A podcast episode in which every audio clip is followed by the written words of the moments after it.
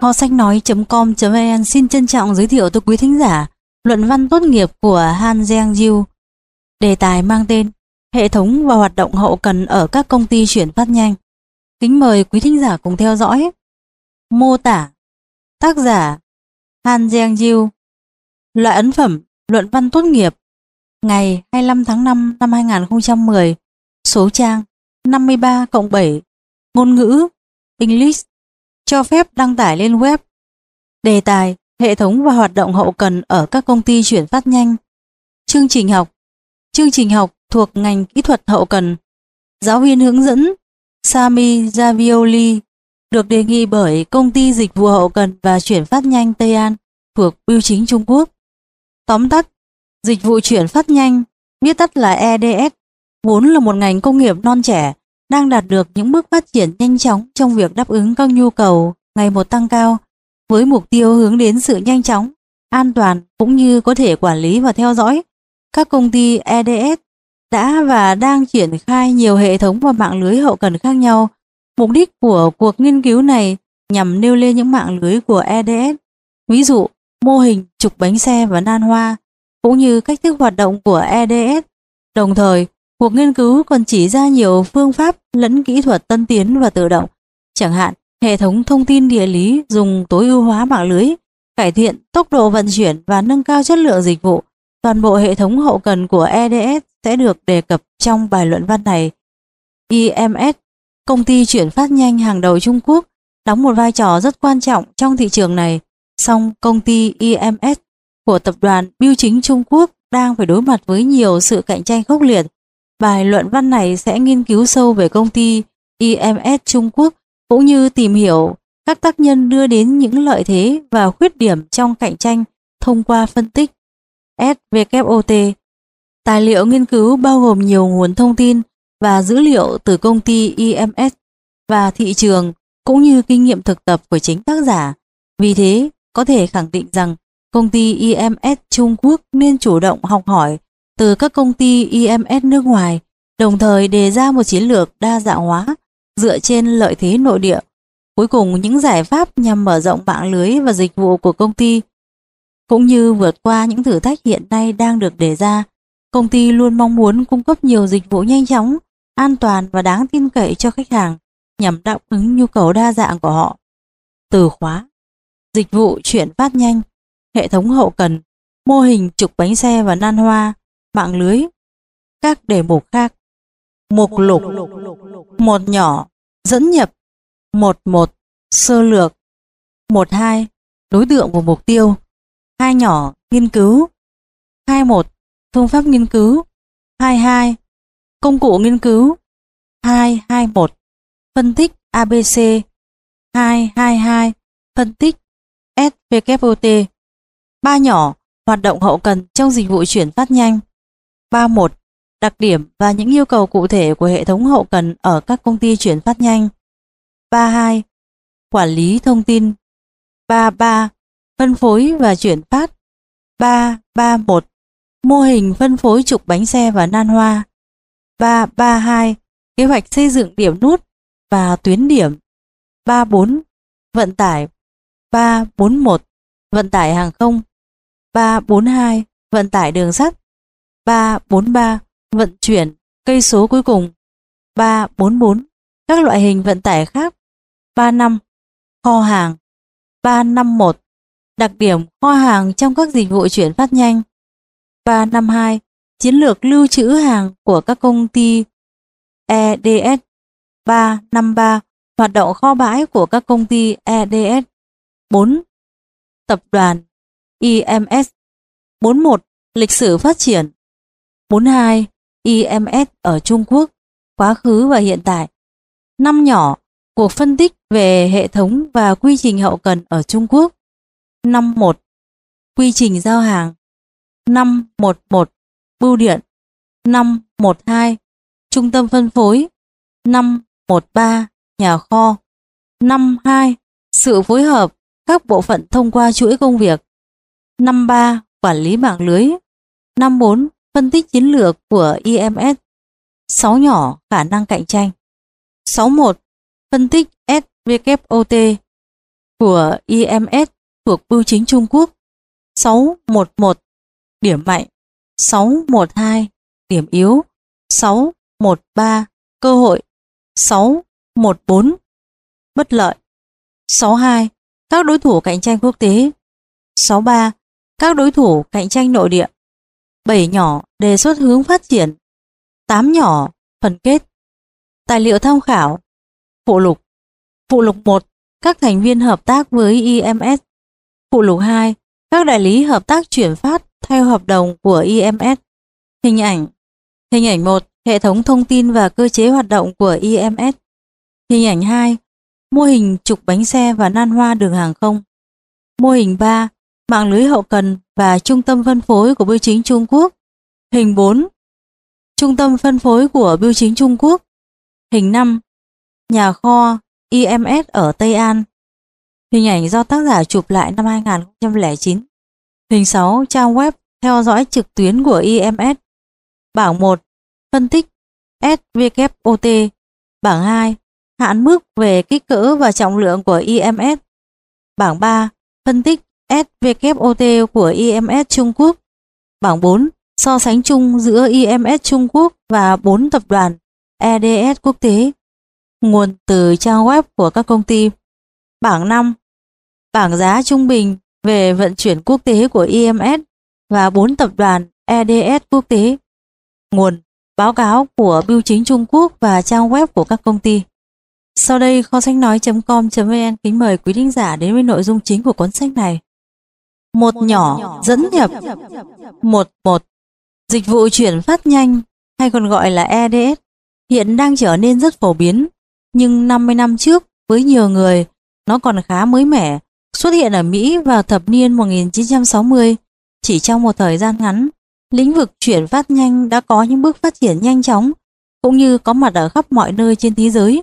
Ủy ban Thương mại Quốc tế Hoa Kỳ định nghĩa ngành công nghiệp này như sau Ngành công nghiệp chuyển phát nhanh gồm những công ty cung cấp các dịch vụ vận chuyển tài liệu, hàng hóa.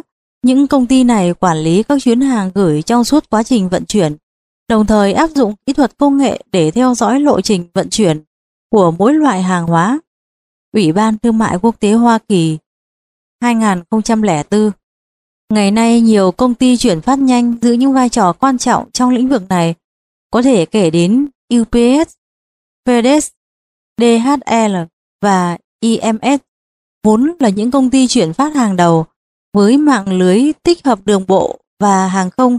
Các công ty này cung cấp nhiều loại hình dịch vụ giao hàng tận nơi và các dịch vụ chuyên dụng khác trên khắp thế giới. Khi lĩnh vực vận tải hàng không phát triển, dịch vụ chuyển phát nhanh có thể giao hàng đến những khu vực xa xôi hơn cũng như đáp ứng được nhu cầu về vận chuyển theo khung giờ nhất định. Hiện nay, Lĩnh vực chuyển phát nhanh không chỉ là dịch vụ giao hàng nhanh chóng mà còn là sự trao đổi về tài chính và thông tin. Phát triển công nghệ thông tin, khoa học máy tính sẽ giúp mang lại nhiều lợi thế cho ngành công nghiệp này. Ngành công nghiệp chuyển phát nhanh đang và sẽ không ngừng phát triển. Vì thế tôi đã chọn lĩnh vực này làm đề tài cho bài luận văn tốt nghiệp. 1. 2. Đối tượng và mục tiêu nghiên cứu Hiện nay trong số những công ty đang hoạt động trong thị trường chuyển phát nhanh, IMS vốn là một tập đoàn về vận chuyển thư từ và hàng hóa, được thành lập từ hệ thống bưu chính của 154 quốc gia. Tôi chọn công ty này làm mục tiêu nghiên cứu nhằm tìm hiểu quy trình chuyển phát nhanh cũng như sự khác nhau giữa các công ty chuyển phát. Trong bài luận văn này, toàn bộ hệ thống hậu cần bao gồm nhà kho, hoạt động vận tải và giao nhận thuộc lĩnh vực chuyển phát nhanh đều được làm rõ trong quá trình đọc. Những đặc điểm tiêu biểu và nổi bật của hệ thống hậu cần trong ngành công nghiệp EDS có thể nhận ra dễ dàng. Dựa trên kinh nghiệm thực tập của tôi, bài luận này chủ yếu thảo luận về công ty IMS trực thuộc Bưu chính Trung Quốc. Hoạt động hậu cần sẽ được nghiên cứu trong bài luận này dựa trên những gì đã được thực địa Hệ thống hậu cần bao gồm tiếp nhận hàng hóa, giám sát xử lý, kho vận, vận tải, phân phối và quản lý thông tin. Từ quan điểm này, cuộc nghiên cứu chuyển sang thảo luận toàn bộ lĩnh vực chuyển phát nhanh nhằm nêu bật những đặc điểm chung và riêng của hệ thống hậu cần ở các công ty vận tải. Chẳng hạn, chúng ta có thể tìm thấy nhiều sự khác nhau giữa công ty chuyển phát nhanh với các công ty khác cũng như sự khác biệt trong chiến lược và hoạt động. Tiếp theo, bài luận sẽ đi đến tìm hiểu lợi thế cạnh tranh và các mối nguy ẩn tàng của EMS. Điểm mạnh và điểm yếu của công ty này cũng sẽ được phân tích bằng cách đối chiếu chúng với các đối thủ khác trong thị trường Trung Quốc dựa trên cuộc điều tra thị trường. Kết quả sẽ được áp dụng trong việc kiểm tra hoạt động hiện thời cũng như triển khai các chiến lược quản lý của công ty.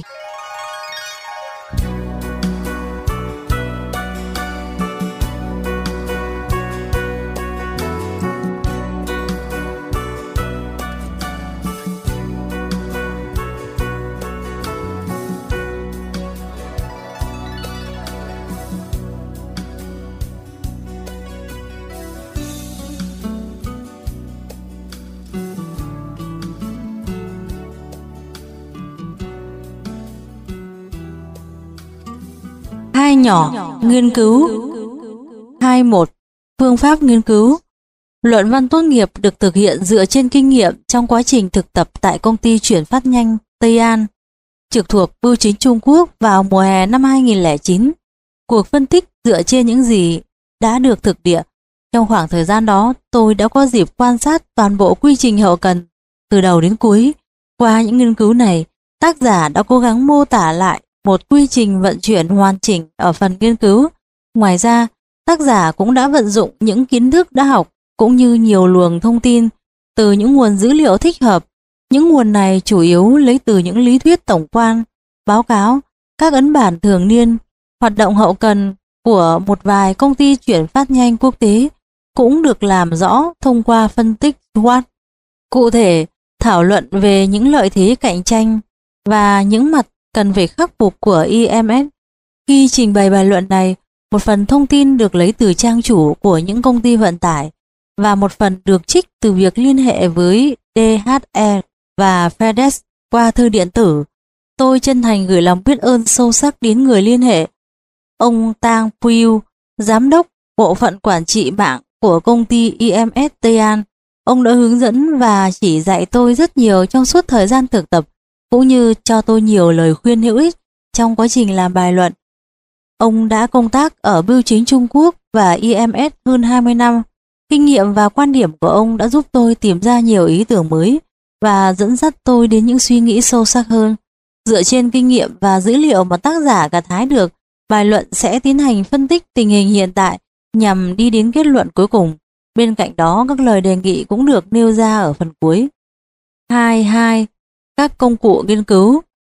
Trong cuộc phân tích này, tác giả đã vận dụng một số công cụ để đánh giá và phân tích tình hình hiện tại cũng như chiến lược kinh doanh của IMS.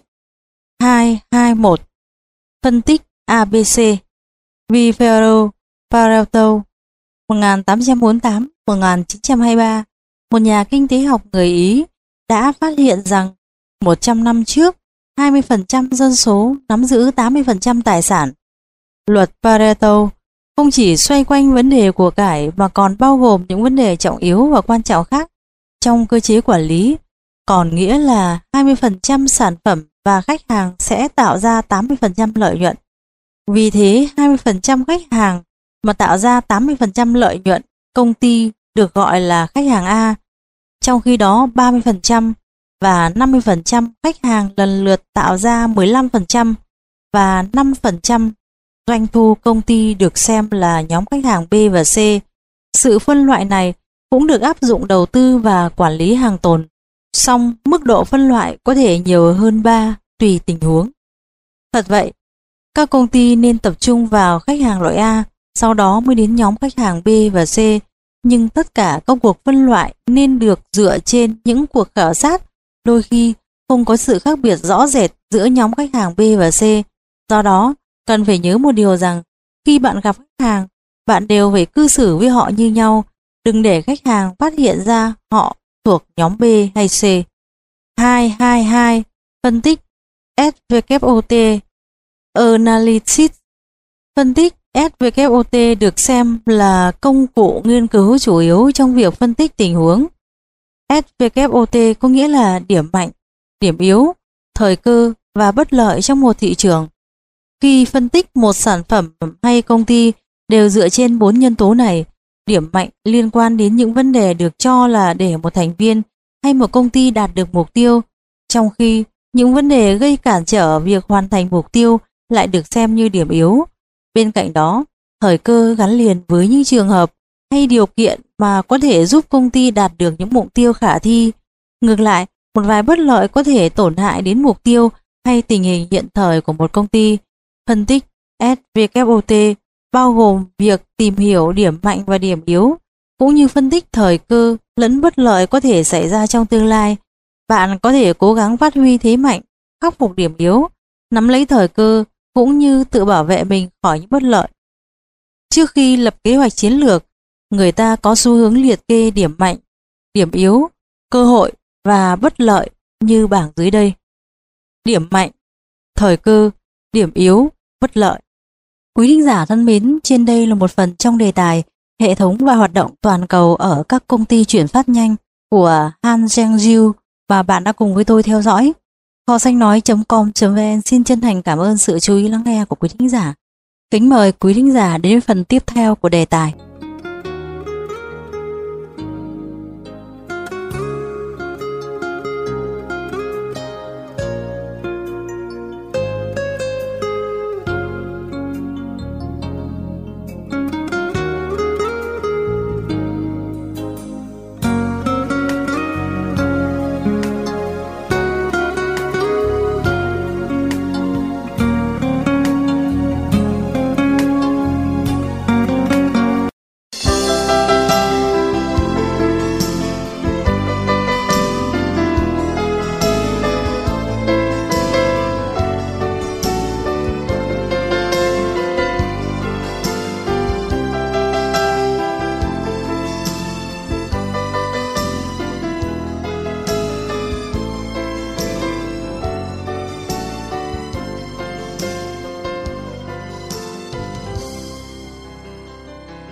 Họ sách nói.com.vn chào mừng quý thính giả đến phần tiếp theo của đề tài Hệ thống và hoạt động hậu cần ở các công ty chuyển phát nhanh.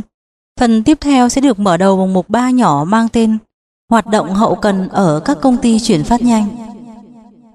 3.1 Đặc điểm và những yêu cầu cụ thể của hệ thống hậu cần ở các công ty chuyển phát nhanh. Không giống như các lĩnh vực hậu cần khác, dịch vụ chuyển phát nhanh chủ yếu tập trung vào tốc độ, an toàn và sự chính xác Nhằm đạt được những mục tiêu trên, toàn bộ quy trình hậu cần phải bao gồm mạng lưới vận tải đường bộ, đường biển và hàng không. Có nghĩa là việc liên doanh với các công ty hay các quốc gia khác luôn được xem trọng. Mở rộng phạm vi dịch vụ, tức là các công ty chuyển phát đang phát triển nhiều loại hình kinh doanh khác nhau nhằm giúp tiết kiệm thời gian và công sức của khách hàng. Dịch vụ nên được bắt đầu từ tận cửa khách hàng không chỉ phát triển dịch vụ theo chiều sâu và chiều rộng mà còn đặt ra những yêu cầu cao cho hệ thống hậu cần. Vì thế, hệ thống hậu cần ở các công ty chuyển phát nhanh gồm những đặc điểm sau. Thứ nhất, mỗi kiện hàng đều có quy trình và tốc độ vận chuyển riêng biệt. Do đó, trong quy trình hậu cần có một số điểm nút dùng phân loại những lô hàng khác nhau. Thứ hai, do yêu cầu về hàng hóa của khách hàng không giống nhau nên hệ thống cần phải áp dụng nhiều nguồn thông tin khác nhau để xử lý những trường hợp này. Thứ ba, địa điểm xây dựng các trung tâm phân phối, bưu điện và kho bãi không nên quá gần nhau. Thứ tư, mở rộng dịch vụ hậu cần sang khu vực luôn được chú trọng. Thứ năm, địa điểm của mỗi văn phòng chi nhánh không nên quá sát nhau vì có thể dẫn đến nhiều khó khăn trong quản lý. Thứ sáu, nhằm cắt giảm chi phí, các công ty chuyển phát nhanh không nên áp dụng hình thức vận tải trực tiếp từ người gửi đến người nhận. Ngược lại, họ nên đưa vào hoạt động các trung tâm hậu cần tại nơi tập trung nhiều khách hàng nhất. Thứ bảy, loại hình dịch vụ giao hàng tận nơi đòi hỏi phải tuyển dụng một lượng lớn nhân viên đồng thời làm tăng cao khối lượng công việc. 32.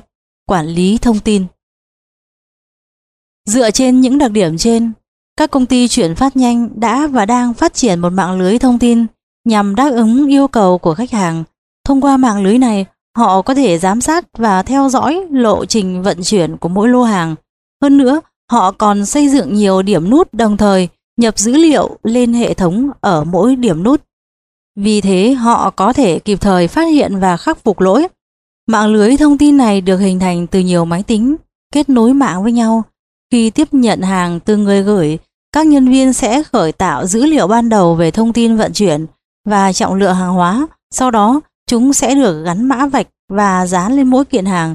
Đồng thời, thông tin sẽ được nhập vào các máy tính con và chuyển tải đến máy chủ công ty với lý do an toàn. Sau khi chuyển, những dữ liệu này sẽ không được lưu vào các máy tính con. Mặt khác, ngoài những thông tin cơ bản về kiện hàng, những dữ liệu liên quan đến việc thanh toán cũng được chuyển sang một máy tính khác kết nối với máy chủ, kể cả các vấn đề về tài chính. Máy tính khách hàng của bên thứ ba chịu trách nhiệm về các dịch vụ chăm sóc khách hàng như giải đáp thắc mắc và cung cấp thông tin chi tiết. Khi hàng nhập kho và các trung tâm nhận hàng, thông tin cũng được nhập vào các máy tính con. Bên cạnh đó, hoạt động ở những khu vực này cũng tương tự như bước thứ nhất. Do đó, có thể nói quy trình ở mỗi nút luôn giống nhau nhằm tiện cho việc niêm yết giá, thông tin cũng như cung cấp dịch vụ theo dõi. Các công ty chuyển phát luôn một máy phục vụ web riêng của mình kết nối với máy chủ trung ương. Ví dụ IMS đang áp dụng cách này để quản lý luồng thông tin. Về khía cạnh phần mềm, những công ty EDS thích sử dụng hệ thống mạng lưới tích hợp dựa trên công nghệ EAI của họ. Hệ thống này tích hợp ERP, hoạch định nguồn lực doanh nghiệp, CRM, quản lý quan hệ khách hàng, SCM, quản lý chuỗi cung ứng và dữ liệu của công ty, qua đó giúp cho việc trao đổi thông tin lẫn dữ liệu giữa các phòng ban và văn phòng chi nhánh khác nhau dễ dàng hơn. Khi triển khai hệ thống này, một công ty EDS phải tuân theo những quy định sau. Thứ nhất, sắp xếp kế hoạch chiến lược. Thứ hai, củng cố trước, tích hợp sau. Thứ ba, sử dụng một phương pháp tiếp cận theo định hướng để phát triển giải pháp từ đầu đến cuối. Thứ tư, thiết lập đường dây rõ ràng về quyền sở hữu và trách nhiệm. Thứ năm, tuân theo cấu trúc EAI. Thứ sáu, ủy nhiệm những yêu cầu tích hợp cho ứng dụng mới. Thứ bảy, phát triển tiêu chuẩn chung về dữ liệu và quy trình. Thứ tám, thử nghiệm sớm và thường xuyên. Thứ chín, thường xuyên cập nhật hệ thống để không bị lỗi thời. Thứ 10, phát triển hoạt động kinh doanh thông qua thử nghiệm. 3. 3.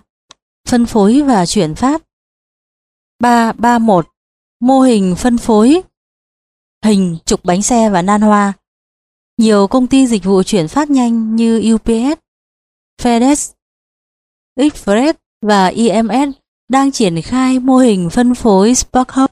Vậy mô hình phân phối Spark Hub là gì và nó hoạt động như thế nào? Hệ thống phân phối Spark Hub sắp xếp mạng lưới hậu cần giống một bánh xe đạp. Ở giữa là một cái trục kết nối với nhiều điểm được liên kết bởi những nan hoa và hàng hóa được vận tải theo những nan hoa đó. Những công ty chuyển phát nhanh có những điểm nút đóng vai trò như trung tâm chăm sóc khách hàng, trung tâm phân phối, kho hàng, trung tâm nhận hàng, vân vân. Trong hệ thống của họ, mô hình Spark là cách tốt nhất để cắt các tuyến đường giữa những điểm khác nhau. Trong một mạng lưới với N điểm và một trục thì chỉ có N tuyến đường luôn hoạt động và mỗi điểm chỉ kết nối với một trục. Nhưng trong mạng lưới, điểm nối điểm với N điểm nó có thể có N nhân với N trừ 1 trên hai tuyến đường. Ưu điểm của hệ thống phân phối này là có thể cắt giảm chi phí vận chuyển, cải tiến chu kỳ thời gian và giảm hàng tồn kho bởi vì hàng hóa được tập trung hơn nên nguồn vận chuyển có thể được sử dụng hiệu quả hơn. Ví dụ, hàng hóa lưu chuyển giữa một điểm trong thành phố A và một trục trong thành phố B. Mọi bưu kiện từ thành phố A sẽ được gửi đến thành phố B bằng máy bay và trong chuyến bay trở về, nó sẽ chở tất cả những bưu kiện có điểm đến là thành phố A.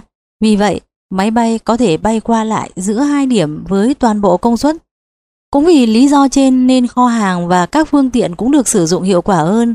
Hơn nữa, việc tạo một nan mới dễ hơn xây dựng một liên kết điểm nối điểm trực tiếp điều đó được xem như một lợi thế để phát triển.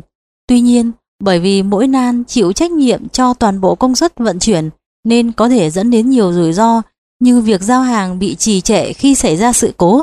Hơn nữa trong mạng lưới này quãng đường dài hơn sẽ không thích hợp với chuyển phát vào ngày hôm sau hoặc chuyển phát nhanh khác. Hệ thống này thiếu tính linh hoạt vì các nan luôn cố định.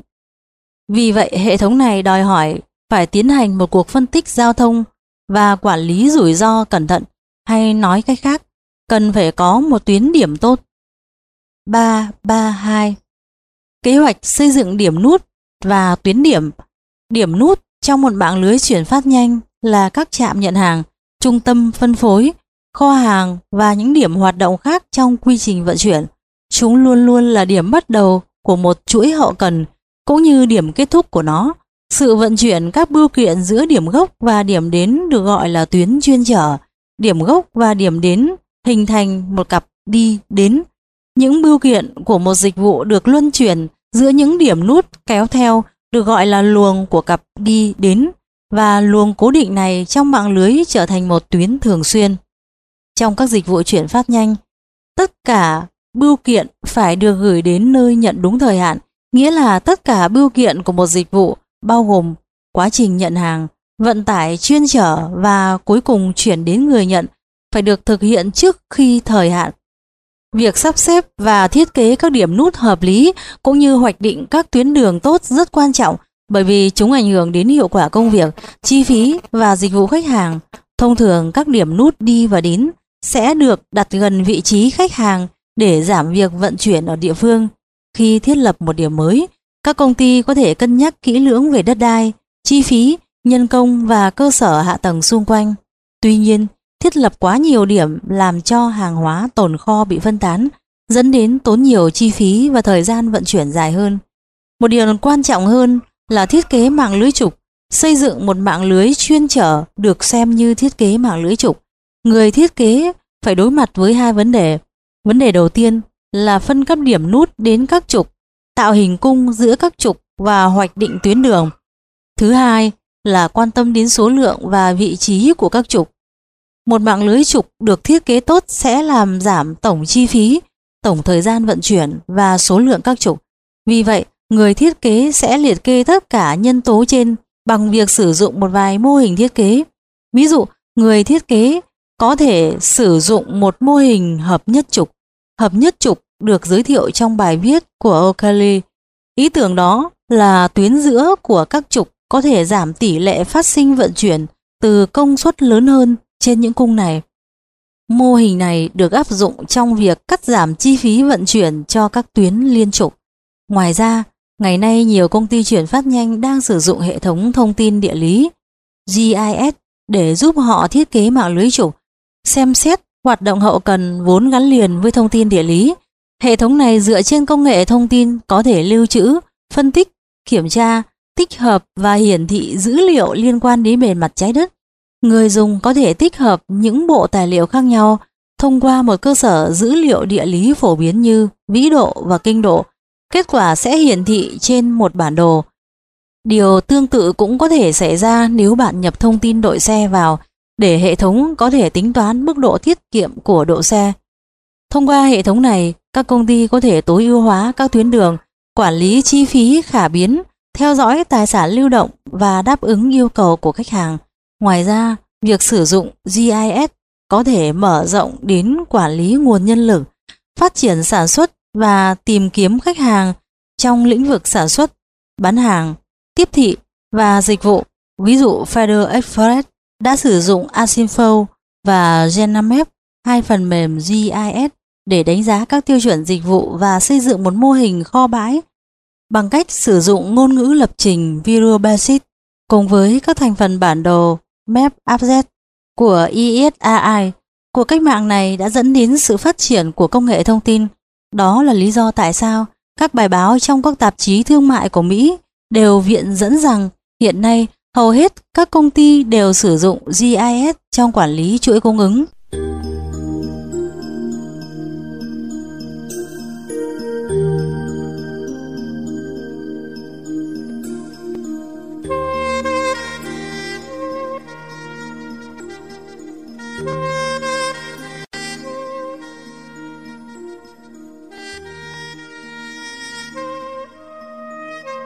ba bốn, vận chuyển 341.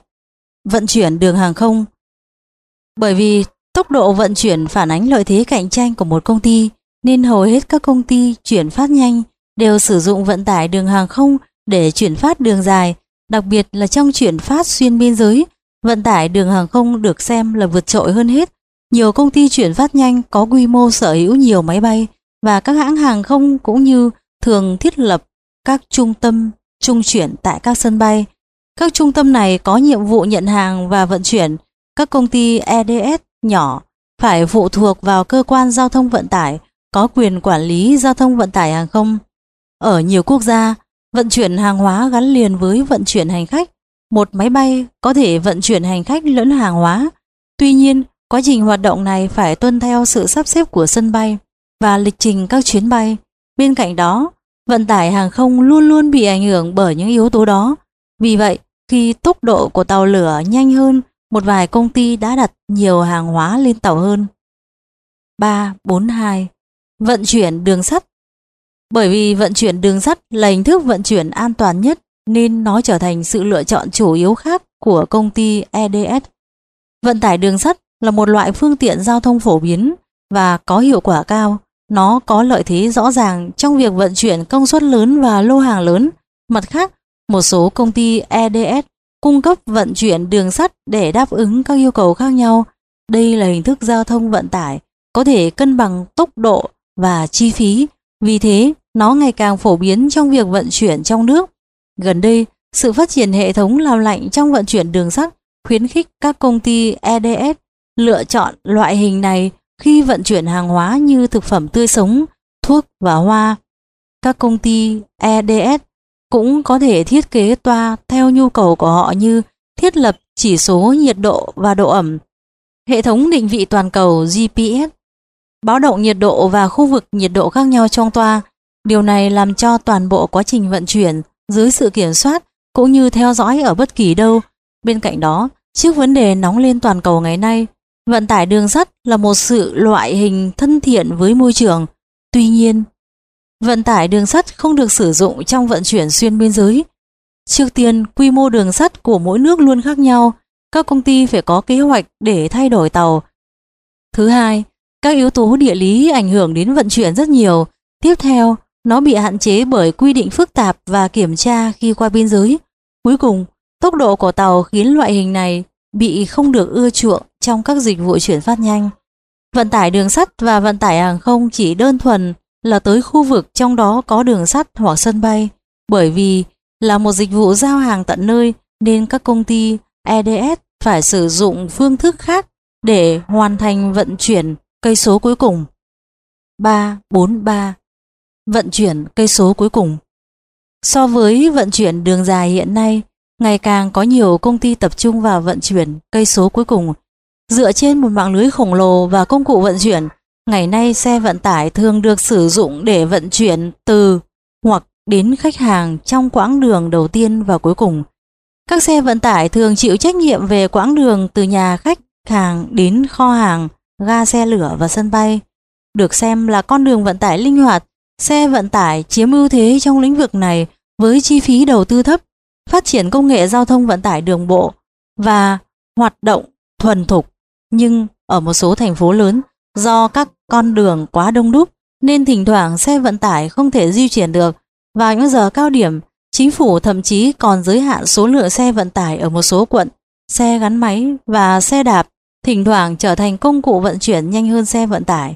Mặt khác, các công ty chuyển phát nhanh có thể giải quyết những vấn đề này bằng cách tăng tần số vận chuyển hoặc thay đổi lịch vận chuyển. Hầu hết các công ty sẵn sàng giao hàng đúng giờ và khắc phục tối thiểu rủi ro bằng cách này để đạt uy tín cao, ngay cả khi nó tốn kém. 344. Các loại hình vận tải khác Ngoại trừ sự hạn chế các hình thức vận chuyển, việc hợp tác giữa vận tải đường dài và vận tải đường ngắn, phối hợp của kho hàng và vận tải, liên lạc giữa các phòng ban, chuyển giao thông tin và thông quan ảnh hưởng đến chi phí cũng như tốc độ vận chuyển. Một công ty EDS thành công sẽ điều chỉnh một bước vận tải để giữ cho hàng hóa được vận chuyển và đẩy nhanh quá trình vận chuyển. mọi thứ phải được chuẩn bị trước khi sang bước tiếp theo. Và công ty EDS có thể theo dõi các chuyến bay, tàu và xe vận tải bất cứ khi nào. Ngoài ra, quá trình vận chuyển có khả năng vấp phải nhiều rủi ro nhất trong toàn bộ quá trình của EDS. Mất mát và thiệt hại có thể xảy ra bất kỳ lúc nào liên quan đến độ tin cậy của mạng lưới. Tiền phạt trong quá trình này được xem như là chi phí tiềm tàng đối với các công ty dịch vụ chuyển phát nhanh. Hầu hết khách hàng không bảo hiểm cho số hàng hóa của họ. Nếu có mất mát hay thiệt hại xảy ra, thì công ty EDS sẽ bị phạt gấp 5 đến 6 lần phí dịch vụ. Bởi vì các công ty đang theo đuổi tốc độ và hiệu quả, nên các công ty chuyển phát nhanh không chỉ dựa vào chính mình để xử lý toàn bộ quá trình chuyển phát. Do đó, việc hợp tác với các tập đoàn giao thông vận tải khác và việc sử dụng nguồn giao thông vận tải địa phương cũng đóng vai trò quan trọng. Hiện nay ngày càng nhiều công ty vận tải hàng không chuyên nghiệp và các cơ quan vận chuyển trở thành những đối thủ quan trọng trong lĩnh vực này. Đôi khi, sự mở rộng mới luôn đi kèm với sự hợp tác mới.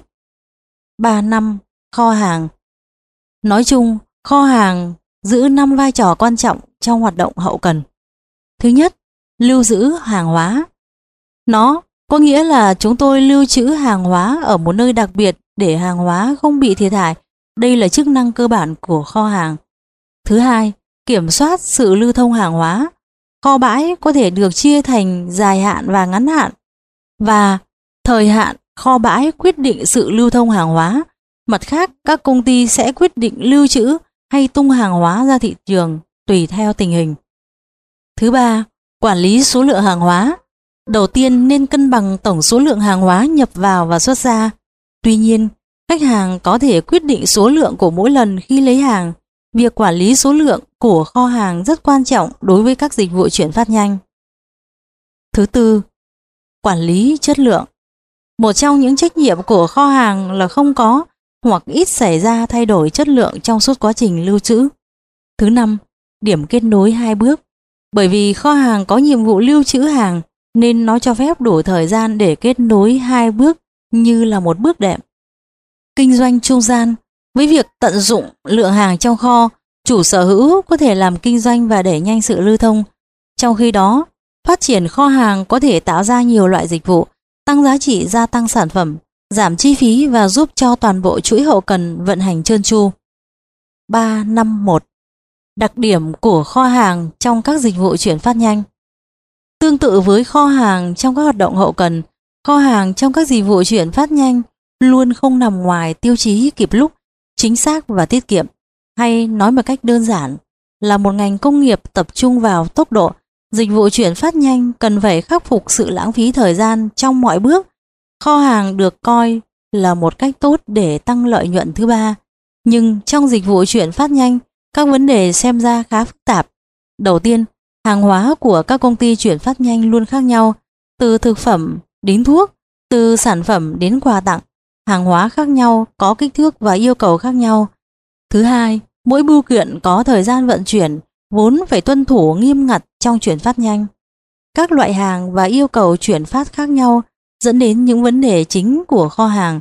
Vì vậy, các công ty EDS nên đề ra chiến lược riêng biệt để giải quyết việc giao hàng và luồng thông tin đối nhằm cắt giảm tần số vận chuyển, khoảng cách, đồng thời cân bằng chi phí và lợi nhuận. Hầu hết các kho hàng trong lĩnh vực này là kho ngắn hạn, vì thế các công ty chuyển phát luôn luôn áp dụng đóng gói kín để lưu trữ hàng hóa. Ngoài ra, đào tạo nhân viên là một cách hiệu quả khác để giữ cho các bưu kiện không bị thiệt hại khi họ chất hàng, bốc hàng và mang hàng vào kho. Tuy nhiên, đẩy nhanh chu kỳ thời gian và giữ lượng hàng tồn kho ở mức cho phép luôn rất cần thiết. Đó là lý do tại sao chiến lược và hoạt động lưu trữ hàng lại rất quan trọng đối với các công ty EDS. 352. Chiến lược lưu trữ hàng của các công ty EDS Chiến lược lưu trữ hàng bao gồm thiết kế nhà kho, quản lý bưu kiện và các chuẩn mực có quan hệ chặt chẽ với hiệu quả của hoạt động lưu trữ hàng để thích hợp với chuyển phát nhanh Thiết kế của kho hàng cần được sắp xếp ở nơi lưu trữ và nơi làm việc hợp lý, thuận tiện cho hàng hóa ra vào. Không gian ra vào trong kho hàng thường lớn nhằm tạo điều kiện cho các thiết bị hoạt động và hàng hóa ra vào cùng lúc. Mặt khác, việc sử dụng phòng kho là một đặc điểm khác của các kho hàng hiện đại, bởi vì nhiều kho hàng của các công ty EDS được đặt tại đô thị.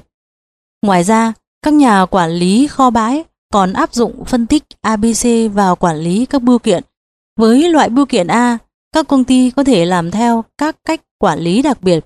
Theo chiến lược này, bưu kiện A thường được ưu tiên trong hoạt động lưu trữ hàng như vận chuyển hàng hóa trong kho, quản lý luồng thông tin và hàng hóa ra vào, qua đó có thể cắt giảm hiệu quả chi phí trữ hàng.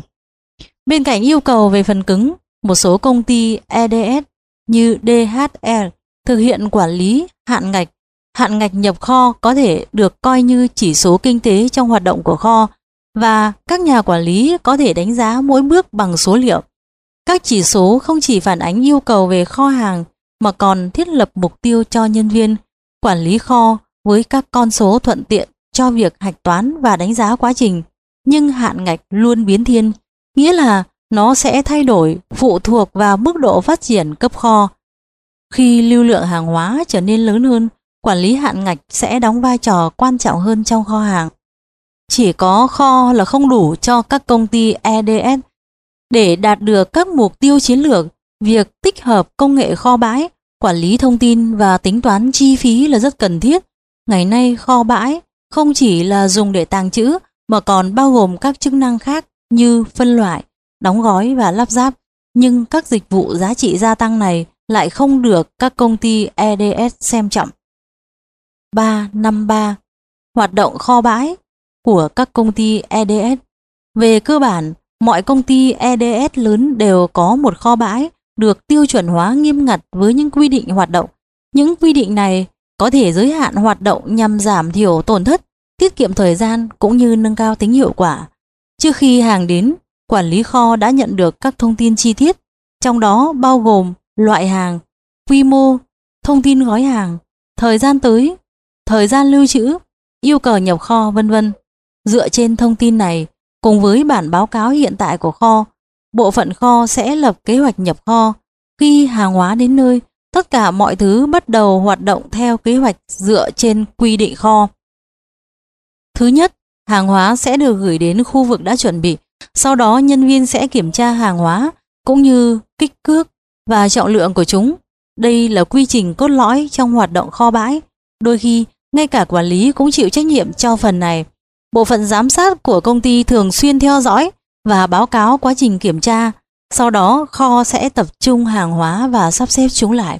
Nguyên tắc đầu tiên trong hoạt động của EDS là luôn luôn theo đuổi tốc độ.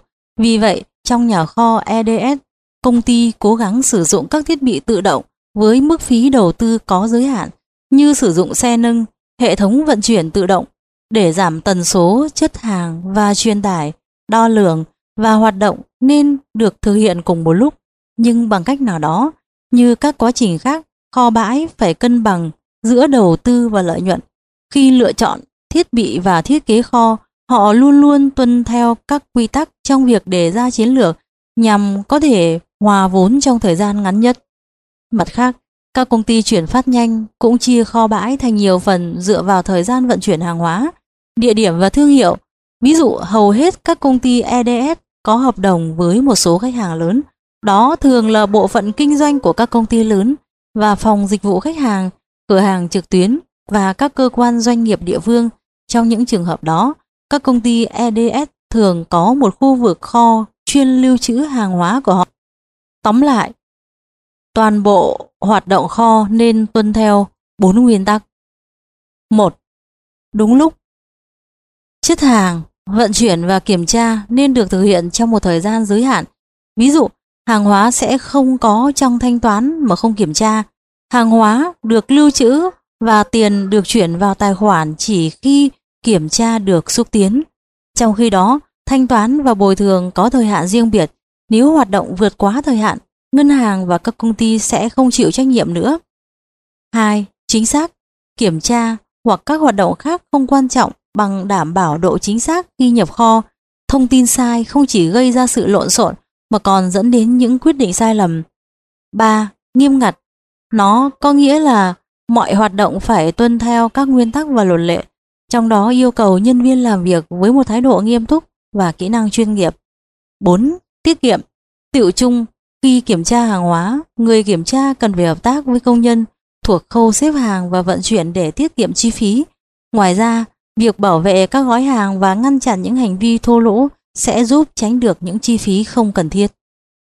Quý thính giả thân mến, trên đây là hoạt động hậu cần ở các công ty chuyển phát nhanh và bạn đã cùng với tôi theo dõi. Phò xanh nói.com.vn xin chân thành cảm ơn sự chú ý lắng nghe của quý thính giả. Và ngay sau đây, Phò xanh nói.com.vn kính mời quý thính giả theo dõi về tổ chức của IMS.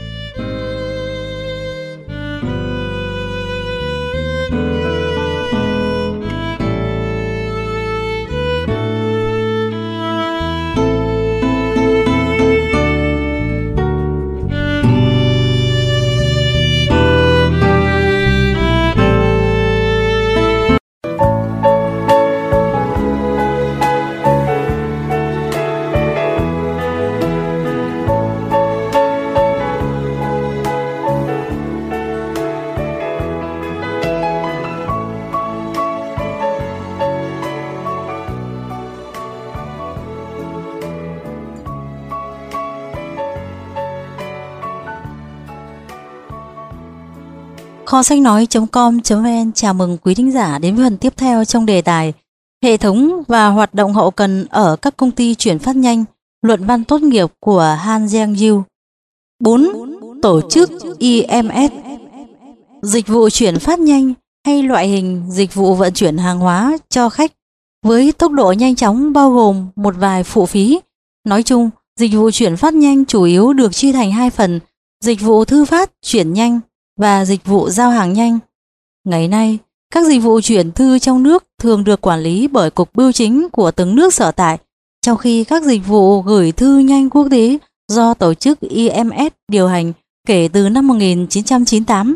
Đối với dịch vụ giao hàng nhanh, thị trường đang được chia sẻ bởi nhiều công ty cạnh tranh, kể cả các công ty địa phương và tập đoàn chuyển phát nhanh quốc tế, vốn được tạo uy tín lớn và cũng như năng lực chuyển phát mạnh. 41. Lịch sử phát triển Trước khi thảo luận về tổ chức IMS, một tổ chức quốc tế cần phải được đề cập đến. Liên minh Biêu chính UPU được thành lập năm 1874 theo trang web của UPU. Tổ chức này có trách nhiệm ban hành các nguyên tắc bưu chính giữa những quốc gia thành viên và góp phần xây dựng hệ thống bưu chính trên toàn thế giới. Với 191 nước thành viên, cơ quan đa quốc gia này đóng vai trò như một công ty tư vấn, trung gian và liên lạc. Một thoáng UPU 2010 là một lĩnh vực có lợi nhuận cao so với các dịch vụ chuyển thư truyền thống nên đa số các công ty tư nhân đều thống lĩnh thị trường chuyển phát nhanh. Một số biêu cục chính ở các quốc gia bắt đầu nhận ra rằng họ cũng có thể tiếp cận vào thị trường này bằng cách sử dụng lợi thế tự nhiên như mạng lưới sẵn có, danh tiếng tốt và kinh nghiệm lâu năm. Vì vậy, họ bắt đầu kinh doanh dịch vụ chuyển phát nhanh UPU đã nhận ra những cơ hội từ sự kết hợp những công ty dịch vụ chuyển phát nhanh. Vì vậy, Liên minh Biêu chính Thế giới đã thành lập tổ chức IMS vào năm 1998. Hiện nay, IMS đã kết nạp 154 trong số 191 cơ quan biêu chính của các nước thành viên UPU và hợp nhất các dịch vụ biêu chính thông thường. Ngoài ra, 7 đại lý chuyển phát IMS chịu trách nhiệm trong việc giao nhận hàng hóa thuộc IMS. 4.2. IMS tại Trung Quốc, quá khứ và hiện tại. Ở Trung Quốc, Tập đoàn Dịch vụ Chuyển phát nhanh Trung Quốc, viết tắt là CCSC, cung cấp dịch vụ IMS. Tập đoàn này là một công ty 100% vốn nhà nước, ngoài ra còn là một công ty thành viên của Biêu chính Trung Quốc và là nhà cung cấp lớn nhất trong dịch vụ chuyển phát nhanh của Trung Quốc hiện nay. Các dịch vụ chuyển phát nhanh đã được đưa vào Trung Quốc sau chính sách cải tổ và mở cửa của Trung Quốc trong những năm 1980 với thời gian dưới 30 năm. Dịch vụ IMS đã bắt đầu xuất hiện vào năm 1980 và đang không ngừng phát triển. Khác với một số công ty phương Tây, IMS nắm phần lớn thị phần trong thị trường chuyển phát trong nước lẫn quốc tế. Đối với thị trường trong nước, IMS nắm giữ 70% thị phần, trong thị trường chuyển phát xuyên biên giới, IMS nắm giữ 70% thị phần. Trong thị trường chuyển phát xuyên biên giới, IMS đã sở hữu 80% thị phần trong một thời gian dài cho đến những năm 1990. Sau năm 1990, thị trường này phát triển nhanh hơn cả tốc độ tăng trưởng của nền kinh tế Trung Quốc. Các tập đoàn chuyển phát nhanh quốc tế đầu tư vào thị trường chuyển phát nhanh Trung Quốc dẫn đến thị trường cổ phiếu sụt giảm mạnh, tương đương 20% dịch vụ IMS chuyển phát nhanh xuyên biên giới. Khi đó, IMS phải chia sẻ chiếc bánh thị phần với các công ty như DHL, e, FedEx và UPS. Nhưng IMS vẫn thống lĩnh thị trường nội địa. Trên thực tế, IMS đã có lợi thế cạnh tranh rất lớn. Tuy nhiên, họ vẫn phải đối mặt với đối thủ cạnh tranh khác, đó là các công ty chuyển phát nhanh tư nhân địa phương. Mặc dù quy mô các công ty không lớn, nhưng họ lại nắm giữ 75% thị phần trong thị trường vận chuyển nội địa. Ngày nay, IMS đã và đang không ngừng phát triển mạng lưới. Hiện mạng lưới đã phủ khắp hơn 200 quốc gia và vùng lãnh thổ. Cùng với 2.000 thành phố trong nước, IMS đang tuyển dụng 20.000 nhân viên giao nhận và hơn 15.000 nhân viên thu phí và đầu tư nhiều phương tiện vận chuyển trong thị trường nội địa. Được sự hỗ trợ từ hãng hàng không bưu chính Trung Quốc, công ty có thể đáp ứng nhu cầu nhận hàng vào ngày hôm sau ở khắp 200 thành phố. Bên cạnh đó, ngoài lĩnh vực hoạt động chính, IMS còn cung cấp các dịch vụ như xử lý đơn hàng, thu tiền khi giao hàng, vận chuyển các loại hoa và quả, kho bãi, thu phí, vân vân. 5. Phân tích quy trình và hệ thống hậu cần IMS Trung Quốc Năm 1. Quy trình giao hàng Làm cách nào để hệ thống hậu cần hoạt động hiệu quả tại công ty IMS Trung Quốc? Trong những phần trình bày dưới đây, tôi sẽ diễn giải toàn bộ quy trình gửi hàng từ hoạt động bưu điện cho đến địa điểm giao hàng. 511. Bưu điện Công việc chính trong bưu điện là đóng gói hàng hóa, nhập dữ liệu cho mỗi lô hàng, cân trọng lượng và nhận thanh toán từ khách. Các chi nhánh sẽ phân loại kiện hàng theo nhiều hình thức, căn cứ theo quy định khác nhau ở mỗi công ty. Ví dụ, dựa theo kích cỡ và trọng lượng, kiện hàng có thể được phân thành hai loại, kiện hàng lớn và kiện hàng nhỏ. Kiện hàng nhỏ là những kiện hàng có tổng chiều dài, rộng và cao không vượt quá 100cm và trọng lượng kiện hàng không nặng quá 10 kg. Những bưu kiện còn lại sẽ được phân loại thành kiện hàng cỡ lớn. Bên cạnh đó, mỗi quốc gia hay khu vực cũng có những hạn mức về trọng lượng và kích cỡ riêng biệt. Bảng dưới đây thể hiện những hạn mức quy định áp dụng cho một số khu vực cụ thể. Bảng này trích nguồn từ trang web liên quan đến hoạt động bưu chính ở Nhật. Quốc gia Ấn Độ Kích cỡ chiều dài tối đa nhỏ hơn hoặc bằng 1,5 mét. Chiều dài cộng chu vi nhỏ hơn bằng 3 mét. Trọng lượng 30 kg. Cộng hòa Dân chủ Nhân dân Triều Tiên chiều dài tối đa nhỏ hơn hoặc bằng 1,5 mét. Chiều dài cộng chu vi nhỏ hơn hoặc bằng 3 mét. Trọng lượng 30 kg. Singapore chiều dài tối đa nhỏ hơn hoặc bằng 1,5 mét. Chiều dài cộng chu vi nhỏ hơn hoặc bằng 3 mét, trọng lượng 30 kg. Đài Loan, chiều dài tối đa nhỏ hơn hoặc bằng 1,5 mét, chiều dài cộng chu vi nhỏ hơn hoặc bằng 3 mét, trọng lượng 30 kg. Trung Quốc, chiều dài tối đa nhỏ hơn hoặc bằng 1,8 m, chiều dài cộng chu vi nhỏ hơn hoặc bằng 3 m, trọng lượng 30 kg. Phần Lan, chiều dài tối đa nhỏ hơn hoặc bằng 1,5 m, chiều dài cộng chu vi nhỏ hơn hoặc bằng 3 m, trọng lượng 30 kg. Pháp, chiều dài tối đa nhỏ hơn hoặc bằng 1,5 m, chiều dài cộng chu vi nhỏ hơn hoặc bằng 3 mét, trọng lượng 30 kg. Dựa theo yêu cầu về thời gian vận chuyển của khách hàng, kiện hàng được chia thành loại vận chuyển nhanh và loại vận chuyển thông thường. Đối với vận chuyển trong nước, kiện hàng cần gấp có thể giao đến nơi trong thời gian một ngày bằng việc sử dụng hình thức vận chuyển đường hàng không. Tuy nhiên, thời gian này không được tính đối với nơi đến là thành phố nhỏ hay thị trấn. Đối với kiện hàng không cần gấp, thời gian giao đến nơi sẽ lâu hơn thông qua hình thức vận chuyển bằng đường sắt và đường bộ.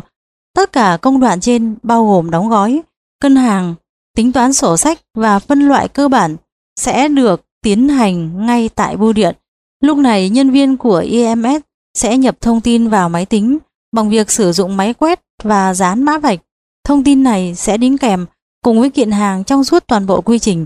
Thông tin về kiện hàng sẽ được truyền từ hệ thống máy chủ của EMS, trong đó các bước trong quá trình giao hàng sẽ được nhân viên EMS và khách hàng theo dõi thông qua hệ thống này.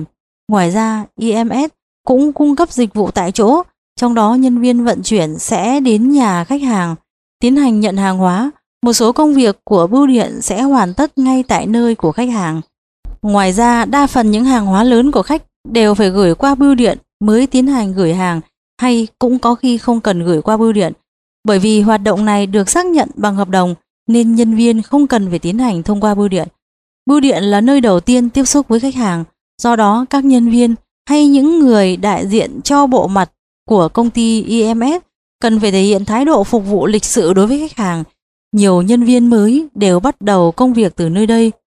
Hơn nữa, bưu điện có thể phản ánh cho công ty về các dịch vụ của IMS, về những lợi thế cạnh tranh và về thông tin tiếp thị khi bưu điện tiếp xúc với khách hàng.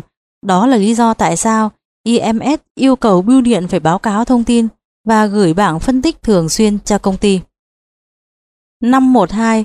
Trung tâm phân phối IMS đang áp dụng mô hình trục bánh xe và nan hoa. Đầu tiên, toàn bộ kiện hàng được tập trung lại để vận chuyển đến trung tâm phân phối. Sau khi phân loại các kiện hàng sẽ được gửi đến các trung tâm phân phối thuộc nơi đến. Cuối cùng, trung tâm điều phối sẽ đưa hàng đến nơi yêu cầu. Với một lãnh thổ rộng lớn như ở Trung Quốc, căn cứ theo sự phân chia địa lý của các tỉnh thành và khu vực lớn, Bưu chính Trung Quốc có hai cấp độ trong mạng lưới trục bánh xe và nan hoa. Hiện nay, bưu điện có 8 trung tâm phân phối cấp khu vực và 37 trung tâm phân phối cấp tỉnh thành. Mạng lưới hậu cần và trung tâm phân phối của bưu chính Trung Quốc vào năm 2009 được thể hiện như sau. Mỗi tỉnh thành có từ 1 đến 3 trung tâm phân phối, trong đó nhân viên ở mỗi tỉnh sẽ chịu trách nhiệm thu gom hàng hóa và tiến hành giao hàng trong khu vực của mình. Các trung tâm phân phối cấp khu vực sẽ liên kết với các trung tâm cấp tỉnh để hỗ trợ khâu giao hàng cũng như thu gom hàng ở những khu vực ngoại tỉnh. Kiện hàng sẽ được vận chuyển từ trung tâm phân phối ở cấp này đến trung tâm phân phối ở cấp khác khi giao hàng trong nước và ngoài nước. Các kiện hàng sẽ được tập trung lại ở một số thành phố có sân bay xuất khẩu như Thượng Hải, Quảng Châu. May mắn là tác giả có cơ hội ghé thăm trung tâm phân phối ở Tây An. Đây là một trong những trung tâm phân phối quy mô nhất, bao gồm tất cả các hoạt động thu gom hàng trải rộng khắp phía Tây Bắc Trung Quốc. Toàn bộ quy trình phân phối và nhận hàng hoàn toàn được xử lý bằng hệ thống máy tính. Công việc duy nhất dành cho nhân viên là kiểm tra bao bì đóng gói và đặt lên băng chuyển. Máy tính sẽ gửi thông tin kiện hàng cho các bộ phận. Sau đó các bộ phận sẽ tiến hành phân loại hàng sao cho tương ứng với điểm giao đến. Đây chính là trung tâm phân phối Tây An. Điều thú vị là cả DHL và một số công ty khác kinh doanh trong lĩnh vực EDS cũng áp dụng mô hình trung tâm theo kiểu này. Vì vậy, so với các công ty chuyển phát nhanh quốc tế khác, thì công ty IMS có ưu thế hơn trong hệ thống trung tâm phân phối này. Điểm chung của các công ty là kiện hàng đều phải được kiểm tra thông qua cơ quan hải quan, sẽ là một lợi thế cho IMS khi hợp tác với một số khách hàng lớn cần vận chuyển nhiều lô hàng.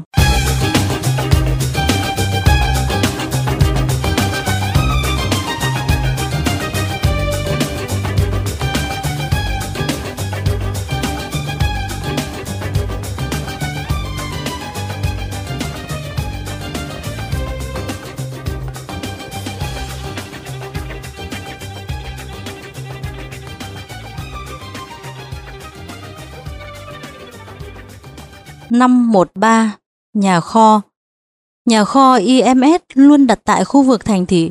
Một số nhà kho từng là những kho hàng cũ kỹ, vốn là sở hữu của công ty nhà nước. Những nhà kho mới nhìn chung đều có dạng lập thể do giá đất ngày càng cao và cần tiết kiệm khoản chi phí để trang bị các thiết bị tự động hóa. Nhà kho là nơi phân loại hàng hóa. Những kiện hàng giao đến sẽ được phân loại căn cứ theo nơi sẽ giao đến hay trạm trung chuyển kế tiếp như là trung tâm phân phối hay bộ phận giao hàng. Thỉnh thoảng những nhà kho này cũng nhận hàng hóa của một số công ty và quản lý chúng theo những thỏa thuận trong hợp đồng. Ngày nay, hầu hết các nhà kho nhận cất giữ kiện hàng IMS đều thuộc sở hữu của Bưu chính Trung Quốc. Bộ phận kho chứa của Bưu chính Trung Quốc sẽ chịu trách nhiệm quản lý các công việc liên quan đến lưu kho. Các hoạt động gắn liền với vận chuyển của IMS cũng đều phụ thuộc vào hoạt động của Bưu chính Trung Quốc. Do đó, IMS Trung Quốc vẫn là một bộ phận thuộc Bưu chính Trung Quốc. Năm 2. Sự phối hợp các bộ phận thông qua chuỗi công việc Là một công ty có hiệu quả hoạt động cao, IMS yêu cầu sự phối hợp chặt chẽ giữa các bộ phận, bộ phận hoạt động kinh doanh, bộ phận thu thập dữ liệu và bộ phận giao hàng sẽ chịu trách nhiệm chính trong việc phân bố sắp xếp công việc, còn toàn bộ quy trình vận chuyển sẽ chịu sự kiểm soát của bộ phận giám sát. Nhìn chung, chuỗi công việc hoạt động như sau. A. Bộ phận gửi hàng sắp xếp để nhận kiện hàng. B. Bộ phận hoạt động kinh doanh tiến hành nhập dữ liệu và chuyển dữ liệu đến bộ phận thu thập dữ liệu. Đồng thời, nhân viên vận chuyển sẽ chuyển những ghi nhận của mình đến bộ phận giám sát. C. Lập biên lai like và gửi chúng đến bộ phận hoạt động kinh doanh trong 3 giờ. Bản sao của biên lai sẽ được gửi đến bộ phận giám sát. D. Bộ phận hoạt động sẽ điền vào giấy thông báo gửi hàng, sau đó gửi chúng cùng biên lai đến bộ phận giao hàng trong 24 giờ, ngoại trừ một số trường hợp đặc biệt. E. Bộ phận giao hàng sẽ tiến hành gửi hàng. F. Bộ phận giao hàng sẽ báo cáo công việc và gửi trả giấy thông báo cùng biên lai like cho bộ phận giám sát trong 48 giờ. G. Bộ phận giám sát sẽ kiểm tra ngay tại chỗ các lô hàng, đồng thời gửi báo cáo cho bộ phận thu thập dữ liệu. Tất cả báo cáo sẽ được lưu giữ trong công ty để lập bảng phân tích quá trình hoạt động. H.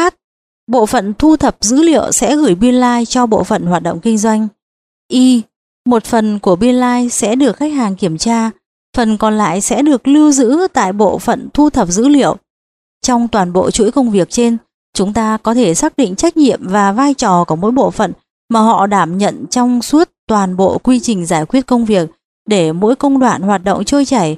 Công ty IMS đã lập ra các quy định theo tiêu chuẩn hóa và chi tiết hóa nhằm giới hạn thời gian và lịch trình làm việc. Toàn bộ chuỗi hoạt động sẽ do bộ phận giám sát quản lý. Năm 3.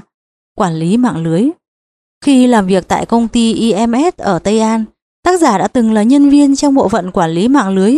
Trong bộ phận này, hai nhân viên sẽ theo dõi mạng lưới và quy trình xử lý mail, đồng thời kiểm tra một số trường hợp khác.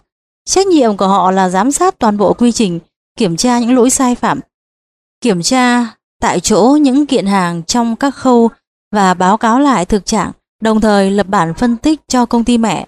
Ở văn phòng, nhân viên sẽ làm việc với hệ thống theo dõi IMS Hệ thống này sử dụng phương pháp EAI, phương pháp tích hợp ứng dụng trong doanh nghiệp.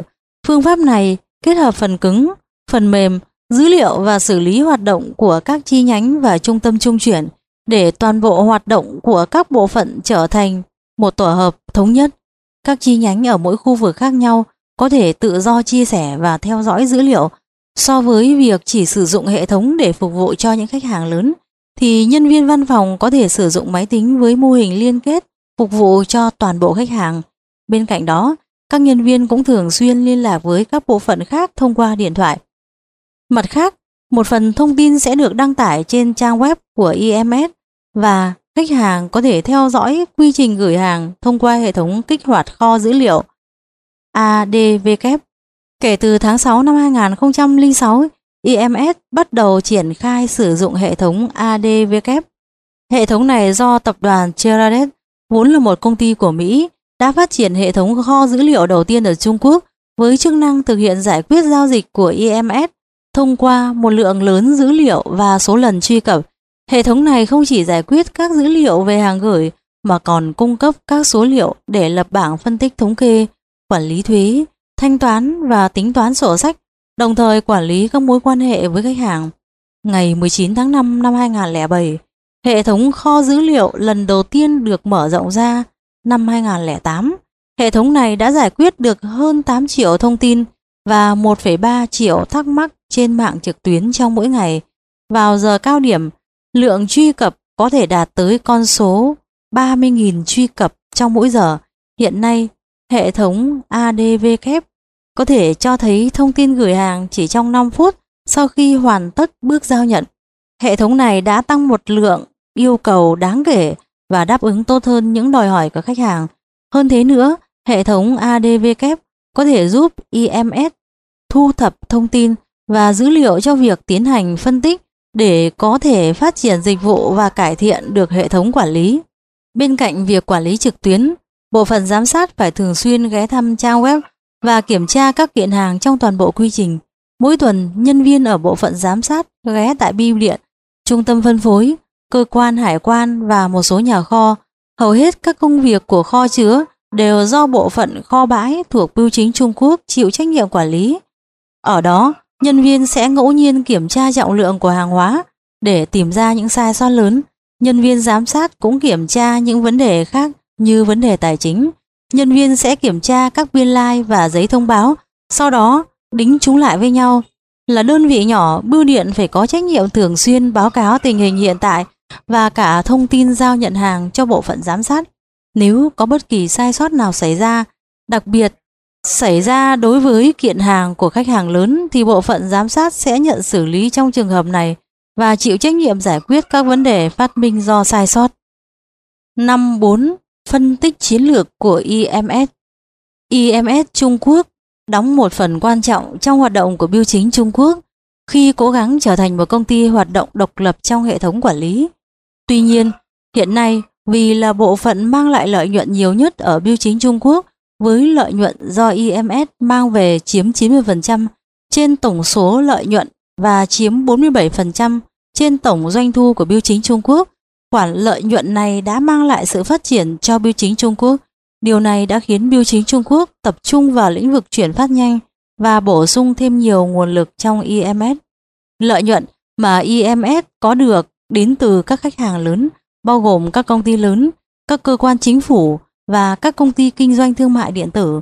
Vì vậy, trong chiến lược IMS, công ty sử dụng bảng phân tích ABC để xác định loại khách hàng và đưa vào mục khách hàng A.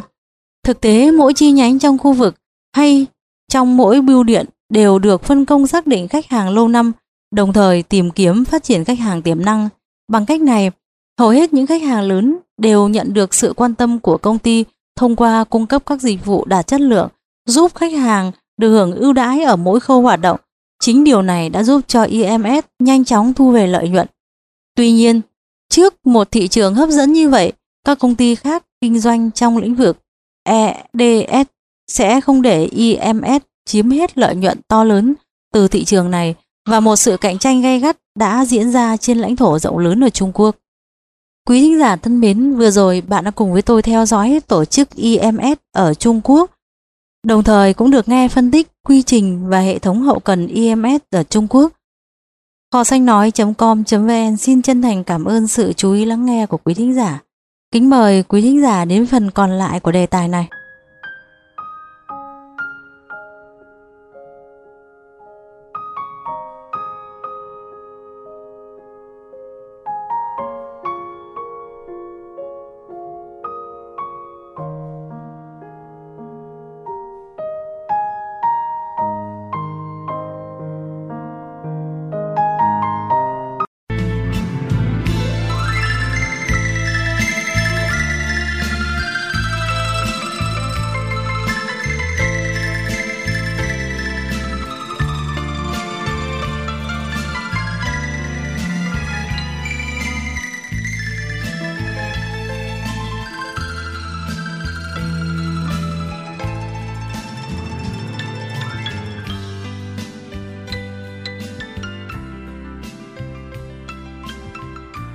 Kho sách nói.com.vn chào mừng quý thính giả đến với phần cuối cùng của đề tài Hệ thống và hoạt động hậu cần ở các công ty chuyển phát nhanh của Han Zhengjiu 6. Khả năng cạnh tranh Đến năm 2007, ở Trung Quốc có hơn 150 công ty kinh doanh trong lĩnh vực EDS. Các công ty chuyên nhận gửi hàng quốc tế và liên kết với hơn 10.000 công ty nội địa, tiến hành gửi hàng trong nước từ đây hình thành một ngành công nghiệp phân tán vì ba lý do chủ yếu. Thứ nhất, Trung Quốc là một thị trường rộng lớn với tốc độ phát triển kinh tế thần tốc. Các nhu cầu hiện có cũng như tiềm năng EDS đã thu hút được một lượng lớn các công ty kinh doanh trong lĩnh vực EDS thâm nhập vào thị trường Trung Quốc căn cứ theo ước tính của Bộ Bưu chính Trung Quốc. Trong tương lai không xa, tốc độ phát triển của thị trường EDS ở Trung Quốc sẽ tăng hơn 30% mỗi năm. Thứ hai, rào cản để kinh doanh ngành công nghiệp này thấp, từ đó đã kích thích các công ty mới đến bước chân vào thị trường này bằng hoạt động đầu tư trong ngành vận chuyển. Đặc biệt đối với hoạt động gửi hàng trong khu vực thành phố, vốn đầu tư tuy ít nhưng có thể kiếm về mức doanh thu nhiều hơn mong đợi. Sau cùng, do sự khác biệt rất ít giữa các dịch vụ trong các công ty kinh doanh EDS, các dịch vụ và sản phẩm dễ dàng bị sao chép và thay thế thành những sản phẩm dịch vụ khác. Dựa theo đặc điểm của ngành công nghiệp vận chuyển này, bài luận án này sẽ đi phân tích hơn bên trong hoạt động của IMS tại Bưu chính Trung Quốc. 61. Phân tích FWT của IMS thuộc Bưu chính Trung Quốc. Để phân tích sâu hơn, dữ liệu trong sơ đồ bảng bên dưới đây sẽ trình bày khái quát những điểm mạnh, yếu, cơ hội và bất lợi của IMS Trung Quốc. Điểm mạnh, sử dụng hệ thống bưu điện, có thể gửi hàng ở nơi xa xôi, có mối quan hệ tốt với các cơ quan chính phủ khác, thống lĩnh thị trường gửi hàng nội địa ở Trung Quốc, sự hỗ trợ từ phía chính phủ. Điểm yếu, chiến lược và hoạt động thiếu linh hoạt, thiếu các nhân viên lành nghề, thừa nhân viên, hạch toán chi tiết, phụ trách nhiều loại hàng hóa. Cơ hội cải tiến công ty, học tập hệ thống quản lý từ những công ty quốc tế lớn, thay đổi các thiết bị, đào tạo nhân viên. Bất lợi, sự xuất hiện của những công ty mới đến từ nước ngoài, từ các công ty nội địa của cách mạng công nghệ mới 611 Điểm mạnh Biêu chính Trung Quốc bắt đầu đi vào hoạt động năm 1911 và mạng lưới vận chuyển được đưa vào xây dựng trong thập niên 1990. Đến nay, mạng lưới của biêu chính trở thành mạng lưới bưu điện lớn nhất trên thế giới với 57.136 bưu điện được thành lập 41.196 bưu điện ở nông thôn 1.047 hãng hàng không bưu chính đảm nhận 1 phần 3 công việc vận chuyển bằng đường hàng không, 481 tuyến xe lửa và 15 tàu vận chuyển. Mạng lưới của bưu chính Trung Quốc bao phủ toàn bộ diện tích trên lãnh thổ Trung Quốc. Dịch vụ chuyển phát nhanh là một đơn vị nhỏ thuộc bưu chính Trung Quốc, đơn vị chịu sự chi phối của Cục Bưu chính nhà nước khi mọi hoạt động đều dựa vào mạng lưới và hệ thống bưu điện. Điều này có thể giúp IMS giao hàng đến những khu vực ở vùng sâu, vùng xa, trong khi những công ty kinh doanh EDS thì không thể giao đến những khu vực đó và công ty trở thành nhà chiếm lĩnh kinh doanh về EDS ở những khu vực này. Ngày nay, IMS Trung Quốc vẫn có lợi thế to lớn về mạng lưới khi đang thống lĩnh thị trường giao nhận hàng trong nước. Bên cạnh đó, vì là một công ty sở hữu nhà nước, IMS Trung Quốc luôn duy trì được mối quan hệ tốt đẹp với các cơ quan chính phủ như cơ quan hải quan, bộ đường sắt và các công ty hàng không. Ví dụ, các kiện hàng từ IMS được ưu tiên ở cơ quan hải quan và IMS có thể dễ dàng ký kết hợp đồng với các công ty hàng không. Ở Trung Quốc, tất cả các công ty hãng hàng không có đường bay nội địa đều là những công ty thuộc sở hữu nhà nước. Nhằm mục đích bảo đảm tính an toàn khi gửi thư, đặc biệt là thư gửi trong các cơ quan chính phủ. Điều luật mới nhất về bưu điện của Trung Quốc đã bắt đầu có hiệu lực kể từ ngày 1 tháng 10 năm 2009. Trong đó quy định những kiện hàng dưới 50 gram vận chuyển trong thành thị và những kiện hàng dưới 100 gram vận chuyển giữa các thành phố sẽ chỉ sử dụng các dịch vụ IMS Trung Quốc. Ngoài ra, căn cứ theo nhu cầu của thị trường Trung Quốc, IMS Trung Quốc đã phát triển nhiều dịch vụ đa dạng như dịch vụ giao hàng dành cho sinh viên du học, dịch vụ chuyển quà và tặng hoa, dịch vụ giao hàng vào ngày hôm sau và nhiều dịch vụ khác. Mặt khác, IMS cũng có mối quan hệ kinh doanh với một số công ty thương mại điện tử. Để đảm bảo chất lượng sản phẩm và dịch vụ, IMS cung cấp loại hình dịch vụ thanh toán ngay khi nhận hàng IMS có quyền nhận và giữ tiền thanh toán sản phẩm từ người mua. sau đó chuyển số tiền này cho nhà cung cấp khi giao dịch kết thúc. 612 Tuy nhiên, IMS Trung Quốc vẫn có những mặt hạn chế khi chỉ là một công ty EDS non trẻ với những công ty quốc tế EDS lâu đời khác. Mặt yếu kém đầu tiên là dưới sự quản lý của bưu chính Trung Quốc, IMS không thể có những chiến lược mang tính linh hoạt.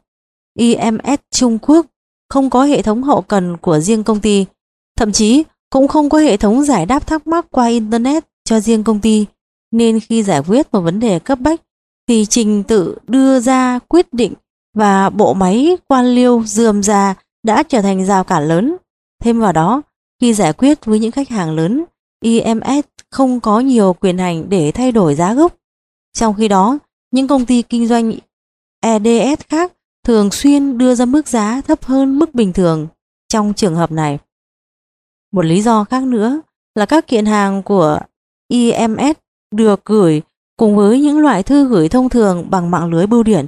Điều đó có nghĩa là phương tiện sử dụng trong bưu điện sẽ tiếp nhận cả thư của bưu chính Trung Quốc và bưu kiện của IMS. Trường hợp tương tự xảy ra khi nhân viên của IMS làm việc ở tòa nhà bưu chính Trung Quốc và hàng hóa của IMS được lưu trữ trong nhà kho của bưu chính Trung Quốc. Vì vậy, đến nay, IMS Trung Quốc rất khó để hạch toán một cách chính xác các chi phí giao hàng cũng như không thể giảm giá thành xuống quá nhiều. Vì EMS được phát triển từ hệ thống bưu điện nên vẫn còn những mặt hạn chế trong loại hình dịch vụ này. Nhìn chung, EMS chỉ có thể gửi những kiện hàng nhỏ lẻ dưới 30 kg với mức giá thấp, trong khi so với những công ty kinh doanh EDS khác thì có thể nhận giao những kiện hàng có giá trị cao nặng trên 68 kg. Với hình thức kinh doanh này, IMS không thể thỏa mãn được nhu cầu của nhiều khách hàng. Bên cạnh đó, hàng gửi của IMS Trung Quốc phụ thuộc vào nhân viên của bưu chính Trung Quốc. Công ty cũng thiếu đi những nhân viên lành nghề với kiến thức rộng trong lĩnh vực EDS. Nhiều văn phòng của IMS Trung Quốc có cách ứng xử bất lịch sự cũng như thái độ thiếu tôn trọng đối với những khách hàng bình thường.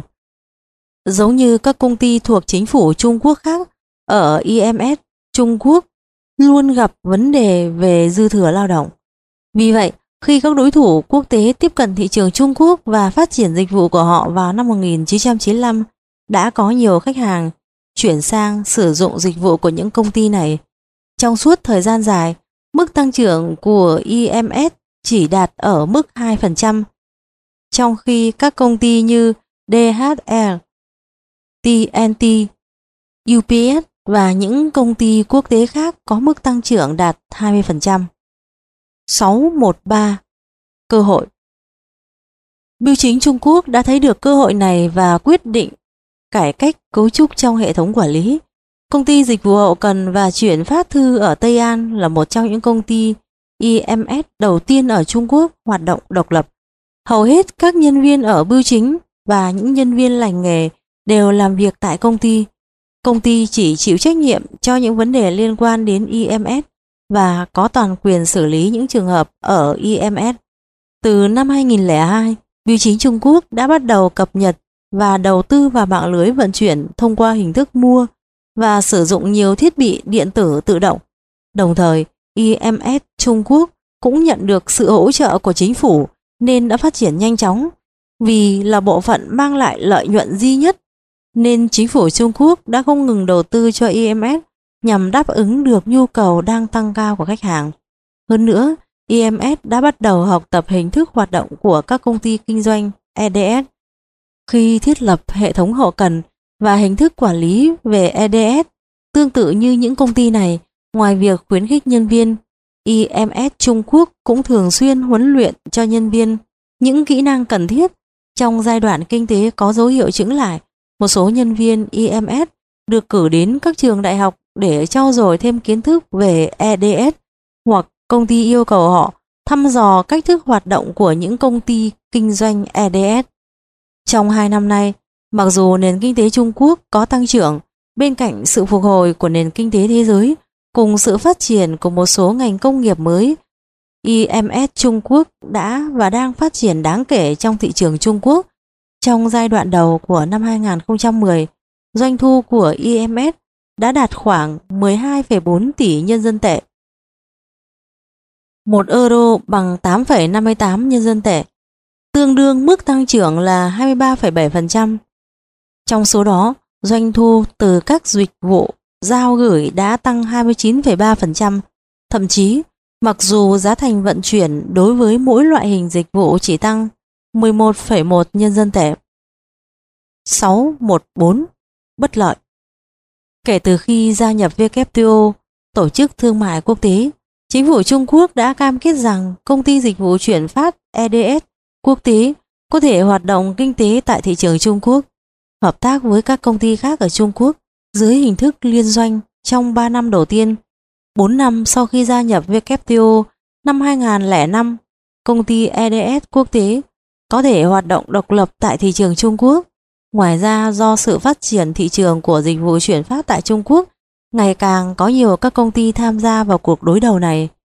Có thể ước lượng rằng IMS của biêu chính Trung Quốc sẽ phải đối mặt với sự cạnh tranh quyết liệt tại thị trường Trung Quốc.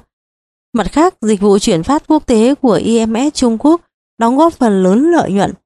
Điều này cực kỳ quan trọng để củng cố khách hàng.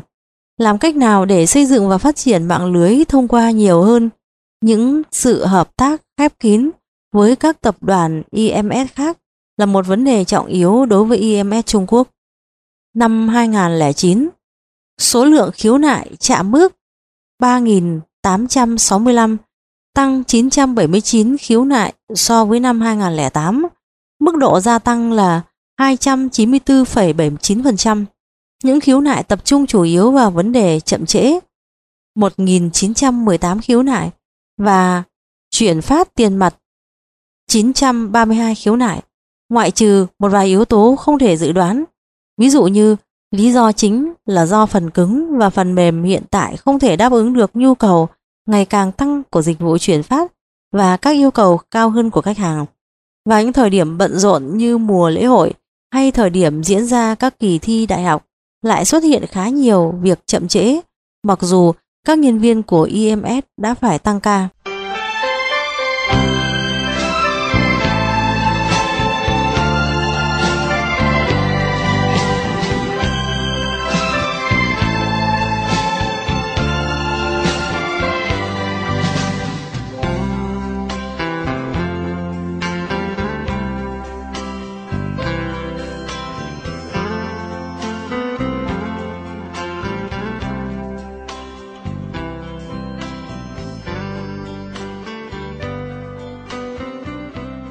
62. Các đối thủ cạnh tranh quốc tế Nói chung, phần lớn những đối thủ cạnh tranh đang đe dọa IMS trên thị trường Trung Quốc đều ở nước ngoài.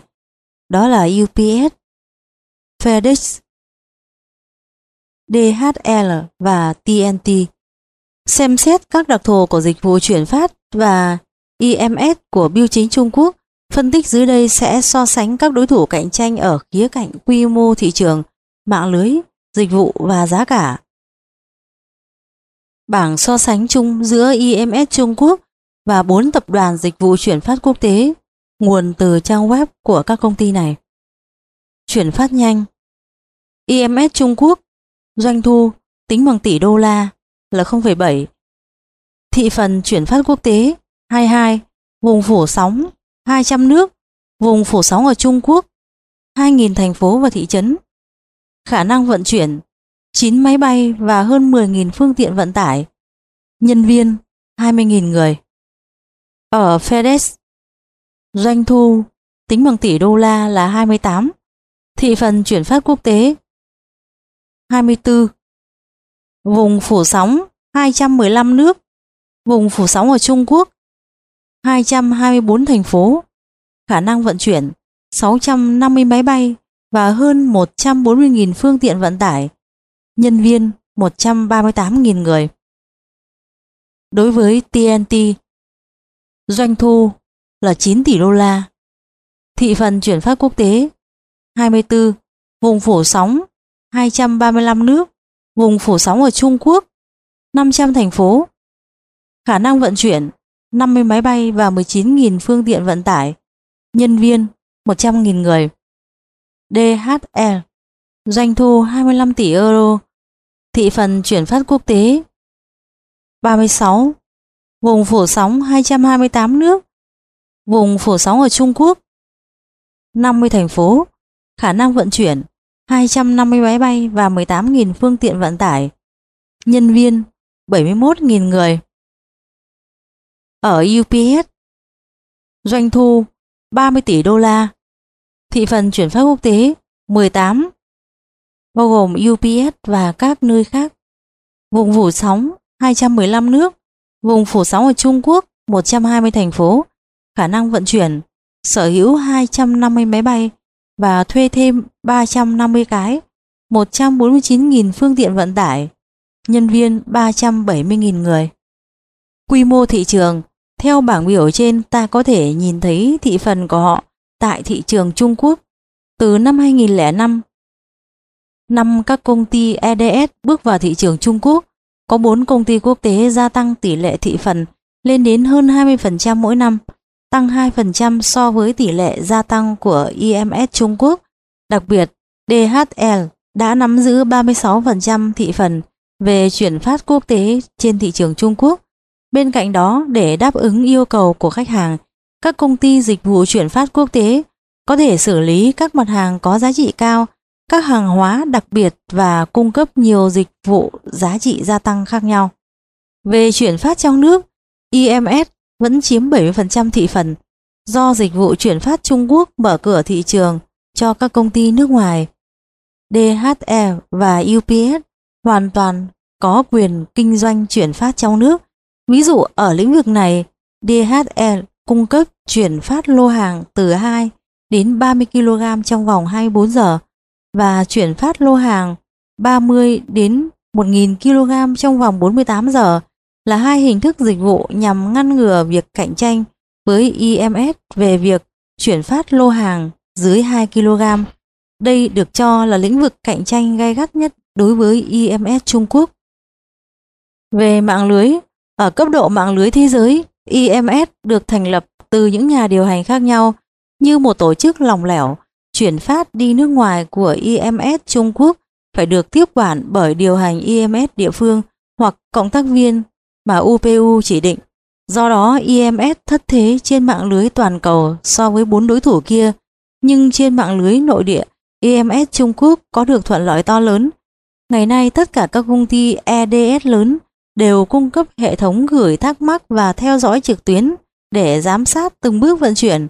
Ngoài ra, FedEx đã lần đầu sử dụng phương pháp giám sát vô tuyến điện mà các khách hàng lớn có thể theo dõi hàng hóa của họ ngay tại văn phòng và bất cứ thời điểm nào.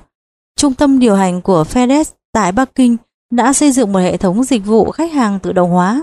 Hệ thống này liên kết với hệ thống kiểm tra lô hàng với khách hàng Bắc Kinh Nhằm mục đích chia sẻ thông tin và liên lạc, UPS cũng có một hệ thống tương tự liên kết với khách hàng Trung Quốc từ năm 1994. IMS Trung Quốc đã hoàn tất xây dựng hệ thống theo dõi qua máy tính cho 318 thành phố ở Trung Quốc. Tuy nhiên, ở lĩnh vực chuyển phát quốc tế, nó chỉ có thể theo dõi các lô hàng cho các thành viên của tập đoàn biêu chính Kahala, viết tắt là KPG. Về giá cả, Bảng 5, bảng giá trung bình chuyển phát quốc tế của IMS và 4 tập đoàn dịch vụ chuyển phát quốc tế, nguồn từ báo cáo của Bưu chính Trung Quốc và trang web của các công ty. Đối với IMS, 500 gram đầu, giá trung bình tính bằng nhân dân tệ là 224, thêm 80,1. Đối với DHL, 500 gram đầu là 220,7 nhân dân tệ, thêm là 77,1. Đối với FedEx, 500 gram đầu là 233 nhân dân tệ, thêm là 79,2. Đối với UPS, 500 gram đầu là 236 nhân dân tệ, thêm là 88,7. Đối với TNT, 500 gram đầu, giá trung bình 88,7 nhân dân tệ, thêm là 71,6. Qua bảng trên ta có thể thấy có sự khác biệt khá lớn về giá và bảng giá của IMS nằm ở mức độ trung bình. Tuy nhiên gần đây, các công ty dịch vụ chuyển phát quốc tế bắt đầu áp dụng chiến lược giá rẻ trong chuyển phát quốc tế. Vận phí của bốn tập đoàn này thấp hơn so với IMS từ 10 đến 20%. Mặt khác, DHL và FedEx cung cấp một khoản chiết khấu khổng lồ đối với hàng hóa có trọng lượng lớn. Ví dụ để chuyển phát lô hàng 25 kg sang Nhật thì giá của FedEx và DHL lần lượt là 1.200 nhân dân tệ và 1.188 nhân dân tệ so với IMS là 2.144 nhân dân tệ. Về dịch vụ, dịch vụ IMS Trung Quốc vẫn có vài khoảng cách so với các dịch vụ của các tập đoàn EDS lớn. DHL, UPS và TNT đến tận nơi của khách hàng để nhận hàng hóa và FedEx còn gọi điện thoại để hẹn trước. Tuy nhiên, phần lớn khách hàng phải đi đến bưu điện để chuyển hàng của họ, ngoại trừ một vài khách hàng lớn. Ở các vùng nông thôn, khách hàng phải đến bưu điện để nhận các lô hàng vừa được chuyển đến. UPS, TNT, FedEx chấp nhận nhiều hình thức thanh toán bao gồm tạm ứng, thanh toán tiền mặt khi giao hàng, thanh toán do bên thứ ba vân vân. DHL thậm chí còn chấp nhận thanh toán vào mỗi cuối tháng. Nhiều khách hàng sử dụng EMS phải thanh toán tại chỗ. Gần đây, EMS cũng cung cấp vài phương thức thanh toán mới.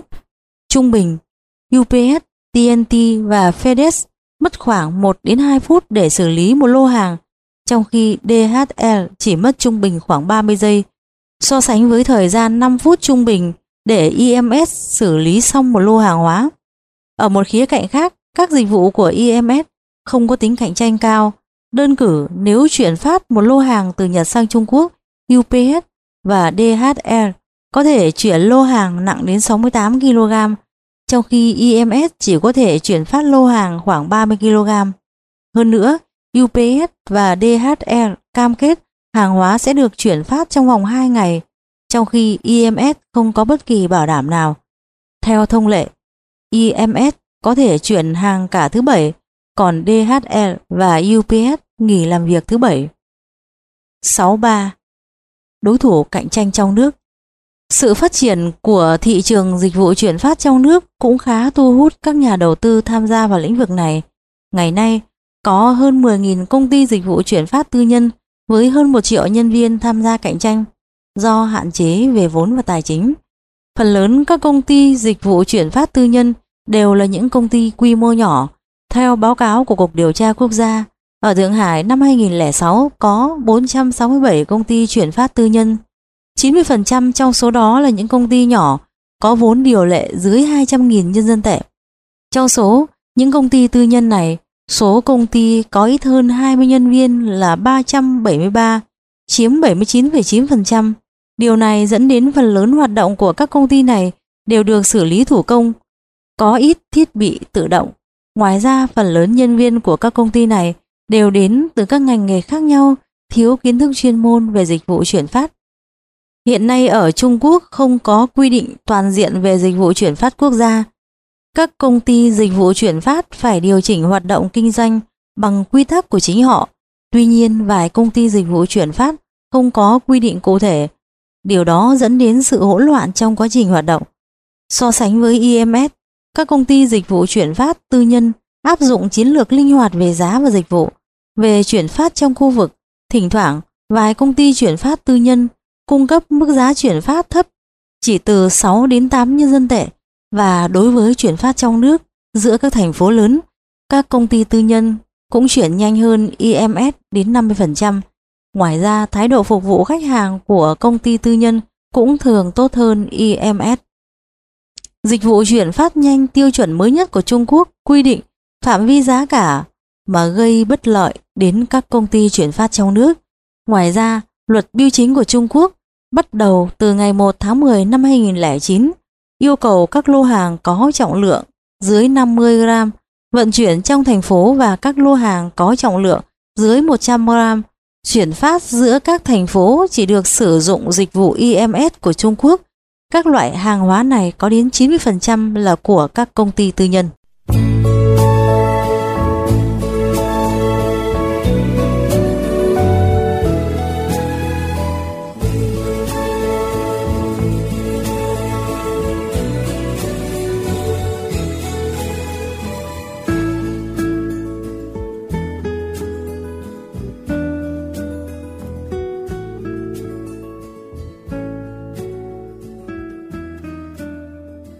7.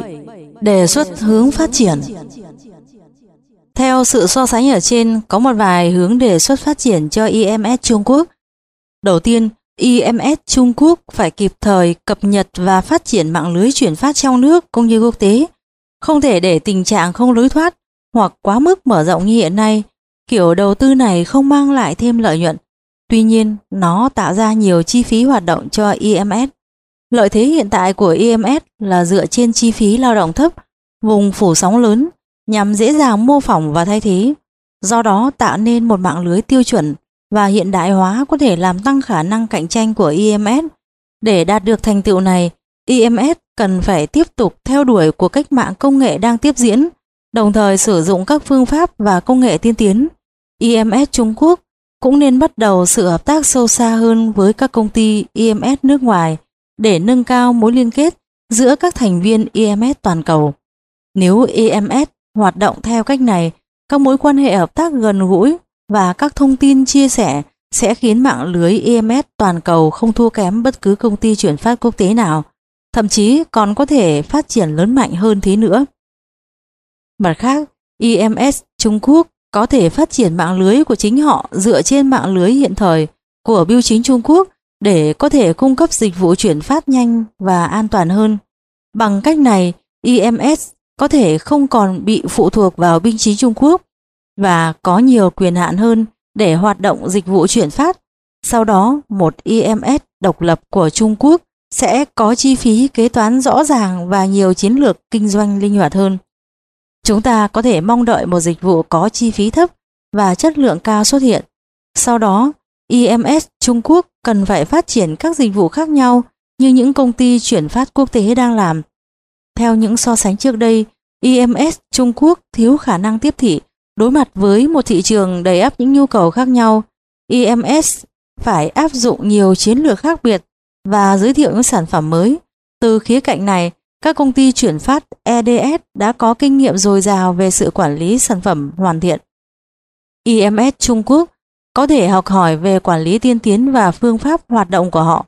Ngoài ra, nhân viên chuyên nghiệp là một nhân tố quan trọng khác quyết định khả năng cạnh tranh của một công ty.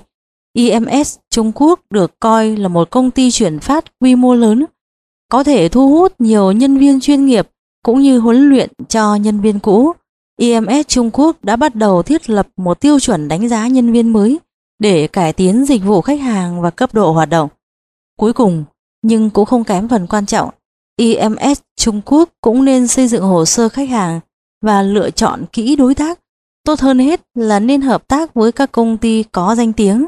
Sau khi IMS bắt đầu có dịch vụ thanh toán khi nhận hàng, một vài công ty lừa đảo như thương mại điện tử đã chuyển phát những mặt hàng kém chất lượng của họ đến khách hàng và được thanh toán khi khách hàng của họ đã nhận được hàng. Thỉnh thoảng, khách hàng phát hiện ra vài trục trặc với món hàng của họ sau khi nhận. IMS sẽ nhận được nhiều khiếu nại hơn và điều này hủy hoại danh tiếng của IMS Trung Quốc. Để bảo vệ danh tiếng của mình và lợi ích của khách hàng, IMS cần xây dựng hồ sơ đối tác và khách hàng cụ thể cũng như thiết lập một quy định về lựa chọn đối tác. 8. Phần kết Ngành công nghiệp chuyển phát đang trải qua giai đoạn tăng trưởng nhanh chóng. Trong ngành công nghiệp đầy lợi nhuận này, có rất nhiều các cơ hội hợp tác với các đối tác trong ngành dịch vụ chuyển phát. Ngày càng có nhiều công nghệ hiện đại sẽ đưa đến những cơ hội lớn trong lĩnh vực này. Từ những gì đã được học trước đây, chúng ta có thể nhận thấy một thị trường tiềm năng khổng lồ và tương lai của ngành công nghiệp này. Trong bài luận này, nhiều hệ thống hậu cần khác nhau đã được trình bày như là mô hình trục bánh xe và nan hoa, cũng như những công nghệ thông tin hiện đại như phương pháp GIS. Áp dụng những hệ thống này, các công ty chuyển phát có thể tối ưu hóa quy trình hậu cần của mình trong việc kiểm soát chi phí và đẩy nhanh tiến độ giao hàng. Bên cạnh đó, từ đặc điểm của ngành, ta thấy ngành công nghiệp dịch vụ chuyển phát có một vài điểm khác biệt trong cơ chế hậu cần và vận hành. Dịch vụ chuyển phát ở Trung Quốc sẽ phát triển nhanh chóng hơn bao giờ hết và công ty IMS sẽ phải đối mặt với những thách thức lớn cùng với cải cách và phát triển. Theo mô tả và phân tích trước đây, các điểm mạnh và điểm yếu trong cạnh tranh của EMS Trung Quốc đã thể hiện rõ cơ hội sẽ đến nếu EMS Trung Quốc nỗ lực trong chiến lược tối ưu hóa theo công nghệ mới, phát triển dịch vụ khách hàng và trở thành một tập đoàn kinh doanh độc lập. Từ các dữ liệu hiện có, tôi có đủ lý do để tin tưởng rằng EMS Trung Quốc sẽ chinh phục những khó khăn và chiếm một vị trí quan trọng trong thị trường trên toàn thế giới. Là một ngành công nghiệp lớn với các rào cản của việc xây dựng mạng lưới, uy tín, kinh nghiệm, tình trạng của các công ty chính hiện tại sẽ không thể thay đổi trong tương lai gần khi nền kinh tế và công nghệ đang phát triển, dịch vụ chuyển phát có thể đối mặt một cuộc cách mạng nữa. Nó sẽ đi xa hơn thay vì chỉ dừng lại ở phương thức chuyển phát an toàn và nhanh chóng. Quý thính giả thân mến, vừa rồi bạn đã cùng với tôi theo dõi toàn bộ những nội dung chính trong luận văn tốt nghiệp của Han Jiang Jiu với đề tài Hệ thống và hoạt động hậu cần ở các công ty chuyển phát nhanh. Và trước khi khép lại đề tài này, chúng ta hãy cùng nhau đến với phần phụ lục. Phụ lục 1. Các thành viên hợp tác với EMS cập nhật ngày 15 tháng 3 năm 2010 bao gồm Afghanistan, Albania, Algeria, Angola, Angola, Antigua and Barbuda, Argentina, Armenia, Aruba, Australia, Azerbaijan, Bahamas, Barbados, Bangladesh, Belarus, Belgium, Belize, Benin, Bermuda, Bhutan, Bosnia và Herzegovina, Brazil, Brunei, Cộng hòa Bulgaria, Burkina Faso, Burundi, Cameroon, Canada, Cape Verde, đảo Cayman, Cộng hòa Trung Phi, Chad, Chile, Cộng hòa Nhân dân Trung Hoa, Colombia, Cộng hòa Congo, Costa Rica, Croatia, Cuba, Cộng hòa Séc, Cộng hòa Dân chủ Congo, Djibouti, Dominica, Ecuador, El Salvador, Eritrea, Estonia, Ethiopia, Fiji, Phần Lan, Pháp, Gabon, Gambia, Đức, Ghana, Gibraltar, Anh, Hy Lạp, Grenada,